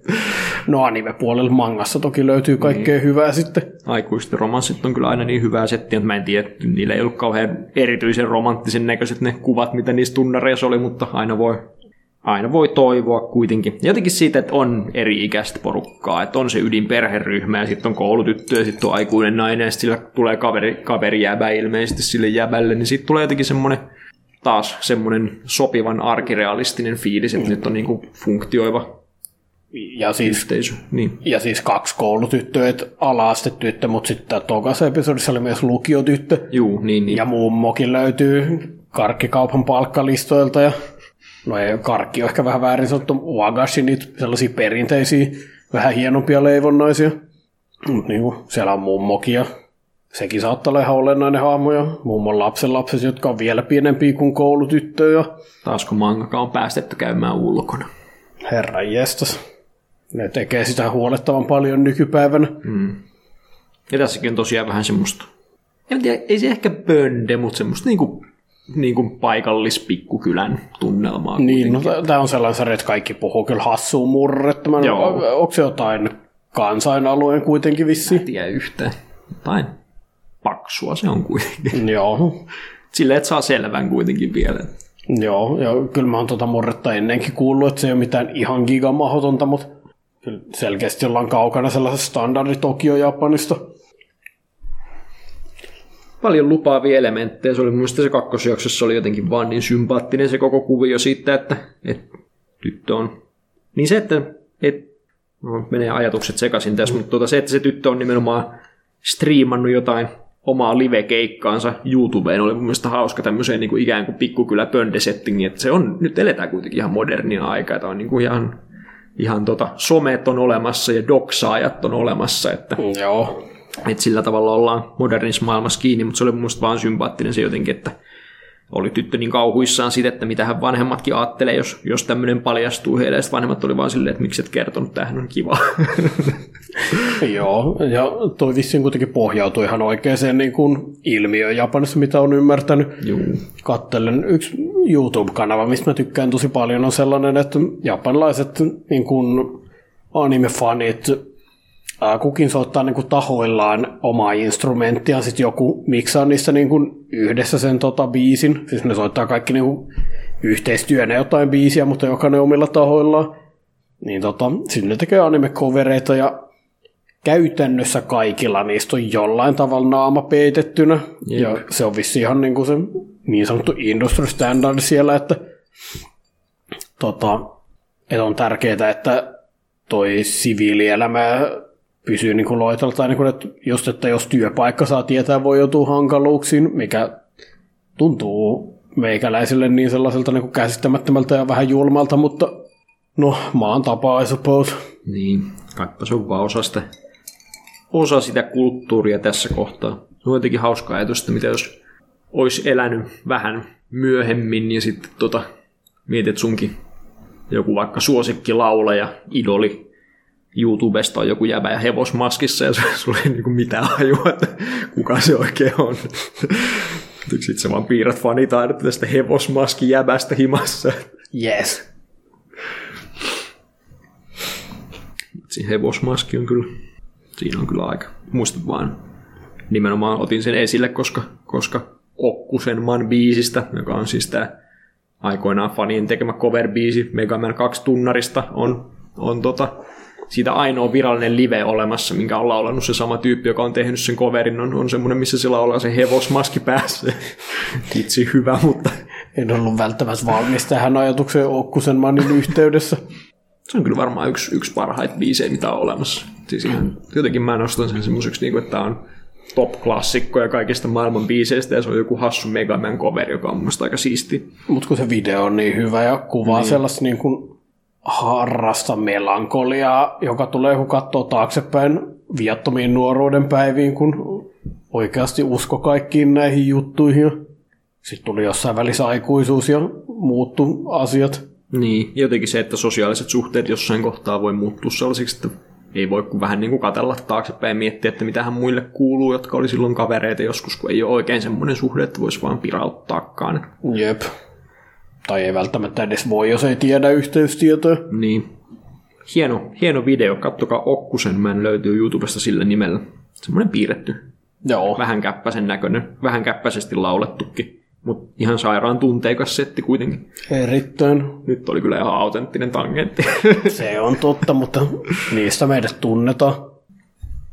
Joo, Daemonista mun se vielä sen verran, kun se on semmoinen arkirealistinen tyyliltään, niin se, että se visuaalit on semmoiset aika vaatimattomat, semmoiset niin kuin lämpöisen arkisiin sävyihin puettu semmoinen niin kuin ei erityisen dramatisoidun näköinen, niin toimii siinä kontekstissa ihan hyvin, mutta se on aina tommosia vaikea suostella muille, jotka, jotka tota, kaipaa erityyppistä. Että ei se ole huonosti tehty, mutta siinä ei myöskään mitään erityisen mielenkiintoista visuaalisesti, paitsi tosi kivat hahmodesignit. Jees, ei, ei ole värien tai sellaisten liikkeiden ilottelua, mutta siihen se sopii, mä sanoisin, että niinku... Jep. Se on kuitenkin aika maanläheinen sarja loppupeleissä. Eikö ottaisi, mitä siellä on tapahtunut, että kun jämä palaa tuhlaajapoikana, sillä moi mä päätin tulla sittenkin takaisin niin kuin tänne tota, makeiskauppaan, niin isä vetää sitä lättyä niin kovaa, että se lentää paperioven läpi kadulle. Ja sitten se jämä on, nousee sieltä tuhoutumattomana, että niin kuin, se ei ollut sellainen vakava kohtaus, mutta se on eksoottisinta, mitä siellä tapahtuu. Ja jäbä on kyllä niin hömppäi. Jotenkin se, että sillä on se, se maski, mikä se onkaan se... Ai niin, se tammen terho. Niin, se semmoinen terhopää, mitä se käytti ilmeisesti bänditouhuissaankin. Jotenkin se, että sillä on aina vaikeuksia hyvästellä kaikki leivokset, koska hän on hänelle niin tärkeää. Jotenkin se on niin kummallinen sävy siihen sarjaan. Kyllä se siihen jäbään sopii kuitenkin. Joo, ja tavallaan tollanen... Kun tavallaan tollanen, että lähtee... Siis... Se oli tavallaan sellainen se lähtö, että se oli vähän niin kuin kaikille parhaaksi jäbän itsensä ja perheen mielestä, mutta silti se oli sellainen, että jättää taakse tuollaisen sukufirma, jota on pyöritetty ties miten pitkä. Ainahan siinä on tietty sellainen petoksen elementti niin sanotusti. Niin tota, monella muulla hahmot persoonallisuustyypillä olisi vaikeaa tulla takaisin sen jälkeen, mutta jäbä sit vaan... saa kirje, jossa mainitaan, että joo, isän terveys niin kuin ei ole enää niin hyvä, mitä se oli. Sitten se vaan toteaa, että no jos mä menen takaisin, se tulee takaisin ja näyttää niin kuin huolettomalta. Niin... Täysin tuhoutumaton pallopää. Toi on aika hyvä summaus, joo, että niin kuin, mutta se on ihan hyvä, niin kuin siis, kun se jäbä on sopivasti mahdoton, niin ei tule huono mieli siitä, että kaikki niin kuin on vihaisia sille puolet ajasta. Mutta sitten toisaalta se on autenttisesti niin kuin hyvä tyyppi. Niin. Sellainen oman elämänsä öö, sokraattinen nero, joka osoittaa mahdottomuudellaan ihmisille, että asiat järjestyy jotenkin. Niinhän ne tapaa järjestyä. Ihan kiva, että tuli katsottua toi, kun se on vähän semmoinen, joka tämän näköiset ja makuiset sarjat on semmoisia, että joko niitä tulee vilkastuu tai sitten ei tule. Nyt saa vähän niin kuin pakotit mut kattoon sen, niin sitten tuli katsottua ja oli ihan hyvä kokemus. Että... Joo. Kyllä tämä niinku tapa poimia sarjoja taitaa olla ihan hyvä, että mä katson kaikkea ja sitten mä sanon, mistä sä tykkäät. Ja... Niin. Tai siis ne, mitä sä ei ole poiminut itse, niin sitten mä sanon, että mistä niistä sä tykkäät ja on se tainnut aika hyvin osua. Niin, yleensä, siis mäkin haluaisin katsoa kaikki ykkösjaksot näitä varten, mutta sitten mulla jossain kohtaa on viisi isekaita jonossa ja sitten mä vaan, en joo. mä jaksa. En mä vaan jaksa. Mä jaksan sun puolesta. Ei ne yleensä ole kauhean hyvin monet, mutta niin. Joskus tulee yllättäjiä. Hyvä, että tuli katsottua se Tsukimichi, että sai sen openingin soittolistalle, vaikka muuten en ole muistanut jatkaa sitä sarjaa. Kyllä, se, se on ihan hauskas päästä omassa lajityypissään. Mullakin on vielä se kesken, mutta se minä saan vielä joskus loppuun. Kaikki mitä on itse suostellut pitää katsoa loppuun. Hetkinen, en mä kyllä ole varma suosittelinko koskaan sitä sulle. Ei, mutta sä suosittelit sitä kästissä. Aa, jees, jees, jees. Joo. Öö, teen parhaani. Conceptioninkin sait loppuun kuitenkin kunnialla. Joo. Mäkin sain sen melkein, ehkä puoleen väliin. No, mutta. Voit pelata Conception kaksi, joka on se parempi. Totta. Caligulaa itse asiassa ajattelin tuossa nyt. No, mutta se on hyvä. Olet korkeasti tervetullut kerhoon. Jep. Ja siellä on tyttö, josta Susu tykkään tosi paljon. Sen minä lupaan. Siellä on just semmonen. Se designityyli on just semmonen, mistä mä tykkään. Olen, olen henkisesti valmis. Mutta haluatko puhua fantasiasarjasta, joka ei ole isekaita? Kyllä, kiitos. Eli uh, Mahotsukai Reimeki, tai englanti taisi olla Dawn of the Witch. Eli tämä on virallisesti jatkokausi tuolle, tota, oliko se kaksituhattaseitsemäntoista tulleelle Zerokara Hachimeru Mahonshoulle, joka oli, mikähän se oli, Ar- Arkana tai Grimoire of Zero nimellä. En muista tarkalleen, mutta tota, se sijoittuu käytännössä kuitenkin maailmaan, jossa on ihmisiä, jotka osaa taikoa ja ihmisiä, jotka ei osaa taikoa. Ja ne mättää aika kovaa ja brutaalisti keskenään, ja ne, jotka ei osaa taikoa, on vielä perustanut kirkon sinne niinku kaveriksi. Ja kirkolla on inkvisitot ja kaikki muut hirveydet, jotka metsästää maageja. Ää, mä katoin Zeron, mä en muista siitä ihan kauheasti, mä en tykännyt siitä ihan kauheasti, mutta muistelen, että siellä olisi juttuna ollut, että se oli vähän niin kuin sellainen rogue-maagi, joka koetti juonitella kaikenlaista an, tota, lopettaakseen maagivainot ja antaakseen niille paikan, missä ne eläisi. Ja päähenkilö oli sitten toinen maagi, joka oli vähän niin kuin lopettamassa sitä touhua, että, niin kuin, että sillä oli liian radikaalit metodit. Tämä on nyt sitten niin kuin jatkokautena niin kuin jokunen vuosi eteenpäin. Siellä on itse asiassa samoja hahmoja nyt kun katoin, niin siellä on Zerosta tuttuja hahmoja, jotka on kasvanut isommiksi ja siirtynyt elämässä eteenpäin.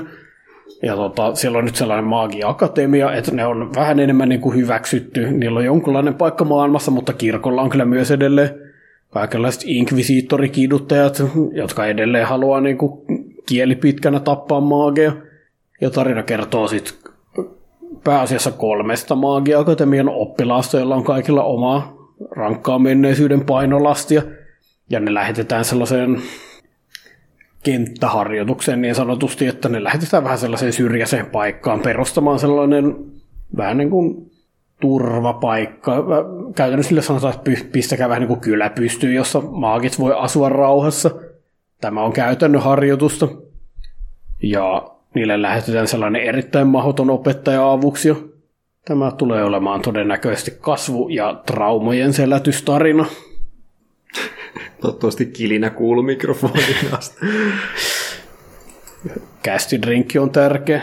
No mut sano sinä jotain. Mä tiedän, että sä sanoit, että sulla ei ole hirveästi sanottavaa, mutta sano jotain. Mun kurkku on vähän kuiva. Joo. Ei mulla kyllä välttämättä ole just ihan hirveästi, mutta se mikä vetosi muhun tässä sarjassa eniten oli nimenomaan se semmoinen semmoinen niin fantasiamaailman tuntu, mikä tässä on. Tietysti tämä nyt on vähän tämmöinen, musta tuntuu, että joka ikinen kerta, kun on joku fantasiamaailma, mikä ei ole isekai, niin mä sanon nämä samat sanat, mutta jotenkin siitä tulee vaan niin, niin tota, erilainen fiilis heti, kun ei ollakaan johonkin videopelisäännöksiin nojaamassa, ja tuntuu, että on vähän semmoista loren makua ja semmoista niin kuin faktioita ja semmoista, niin tykkäsin siitä tosi paljon, ja sitten tietysti maailman paras idea on aina yksi pääjävistä on liskomies, jonka pää muuttuu tosi punaiseksi, kun se kokee vahvoja tunteita. Mikä ei tietysti käy mitenkään järkeen, koska punaiseksi muuttuminen viittaa siihen, että se veri kiertää sinne, mikä nostaa sen lämpöä, mutta tietysti vaihtolämpöisenä eläimenä sillä ei mitenkään voi toimia tällä tavalla. Toilta sillä on muutenkin jotain, jotain regeneroivia voimia, jotka ei tietysti häntää lukuun ottamatta liity liskoihin mitenkään, mutta su- se, suotakoon se fantasia maailmassa. Jos sillä on kameleontin elementtejä. Kameleonteilla on tällaisia elementtejä. Ne osaa muuttaa väriä. Se on totta kyllä joo, pigmentti. Ja sekin on kameleonteellakin, se liittyy tunteisiin, joten ehkä se on sitten. Fysi- fysikaalisesti ei ole kyllä kameleontin näköinen. Mysteeri ratkaistu. Umu. Biologian oppitunnit sikseen, mutta tota, kerro sä vähän, mistä sä tykkäsit, koska mulle se kynnyskysymys tämän sarjan kanssa oli se niiden opettaja, joka on semmoinen lolibaba, semmoinen vanhaa japania puhuva housuton nuori tyttö. Eihän tämä tiedä, että sä pystyt avaan sydämessä, koska Mushoku Tensei on sun lempisarja, ja se oli vielä mahdottomampi versio. Mutta siinä se oli semmoinen niinku puhtaasti komedinen, jota ei ole tarkoitus ottaa missään määrin vakavasti. Tässä tämä on meidän sensei. Oletko varma? Entä jos kolmas kaudella siitä tulee tosi tärkeä, traaginen opettaja? Mitä jos mulla jonain päivänä tunne jotain semmoisia, semmoisia jotain kiintymyksen tai jollain tavalla koskettaa mua. Oh my god. Siis. Siitä tulee jännittävä päivä. Joo, mutta siis tota, se, mistä mä tykkään, siis ihan genrenähän mä oon aina tykännyt fantasiassa.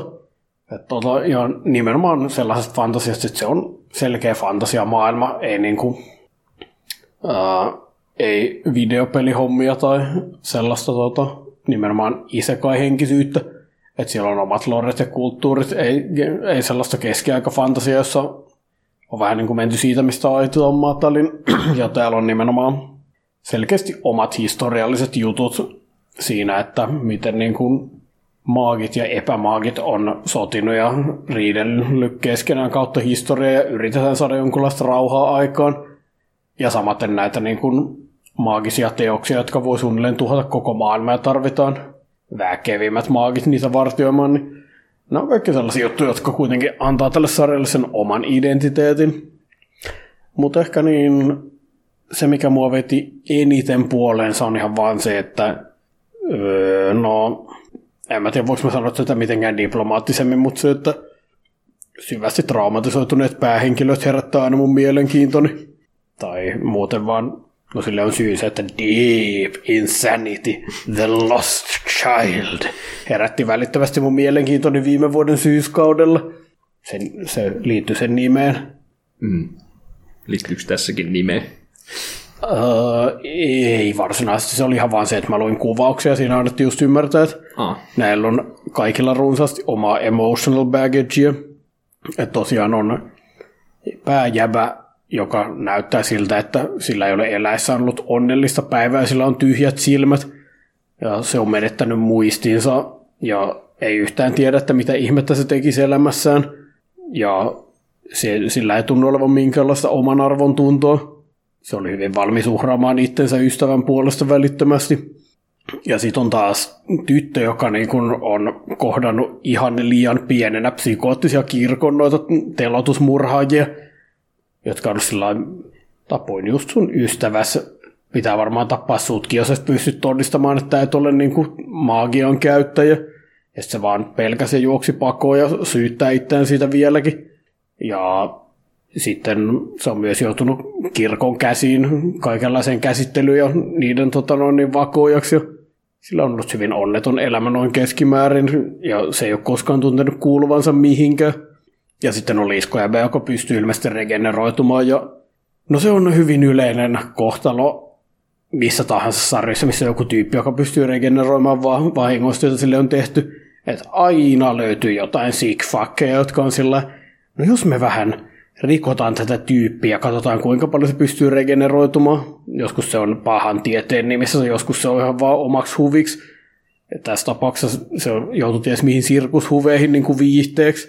Fire Punchissa ne teki sitä sen takia, että ne söi niitä, ne niin kuin katko käsiä ja sitten ne söi niitä, kun niillä ei ollut mitään muuta ruokaa. Oikein on fukkedia. Aivan, se on siis absoluutti fukkedia. Sinänsä tuossa to, on edes joku ymmärrettävä elementti, jos on selviytymisen takia, mutta hitto, että on fukkedi silti. Niin tota, ihan se, että nyt ne vähän niin kuin lyötiin silmille kyllä näiden menneisyydet toistaiseksi tuossa kakkosjaksossa, mutta se, että mä odotan mielenkiinnolla tuleeko sieltä lisää ja ihan se tavallaan, että tollaiset haavoitetut sydämet, niillä kestää aikansa parantua, ja mä toivon, että tämä saattaisi mennä myös siihen suuntaan, että näytetään sitä parannemisprosessia, kun ne oppii luottamaan toisiinsa, ja niistä tulee truunaakamat, ja mahdoton opettaja auttaa niitä. Toivon vain kaikkea hyvää liskojäbälle. Se oli kyllä kelpo poika.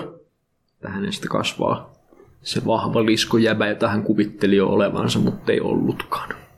Joo, kyllä se tota kunniallinen nuori poika, joka haluaa vaan hyvää kaikille, mutta ei osaa kyllä yhtään näyttää sitä, mutta siitä sinä onneksi nautit. Just hyvä.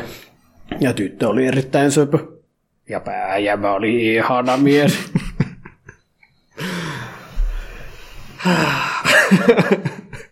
Oli sun kanssa. Mutku.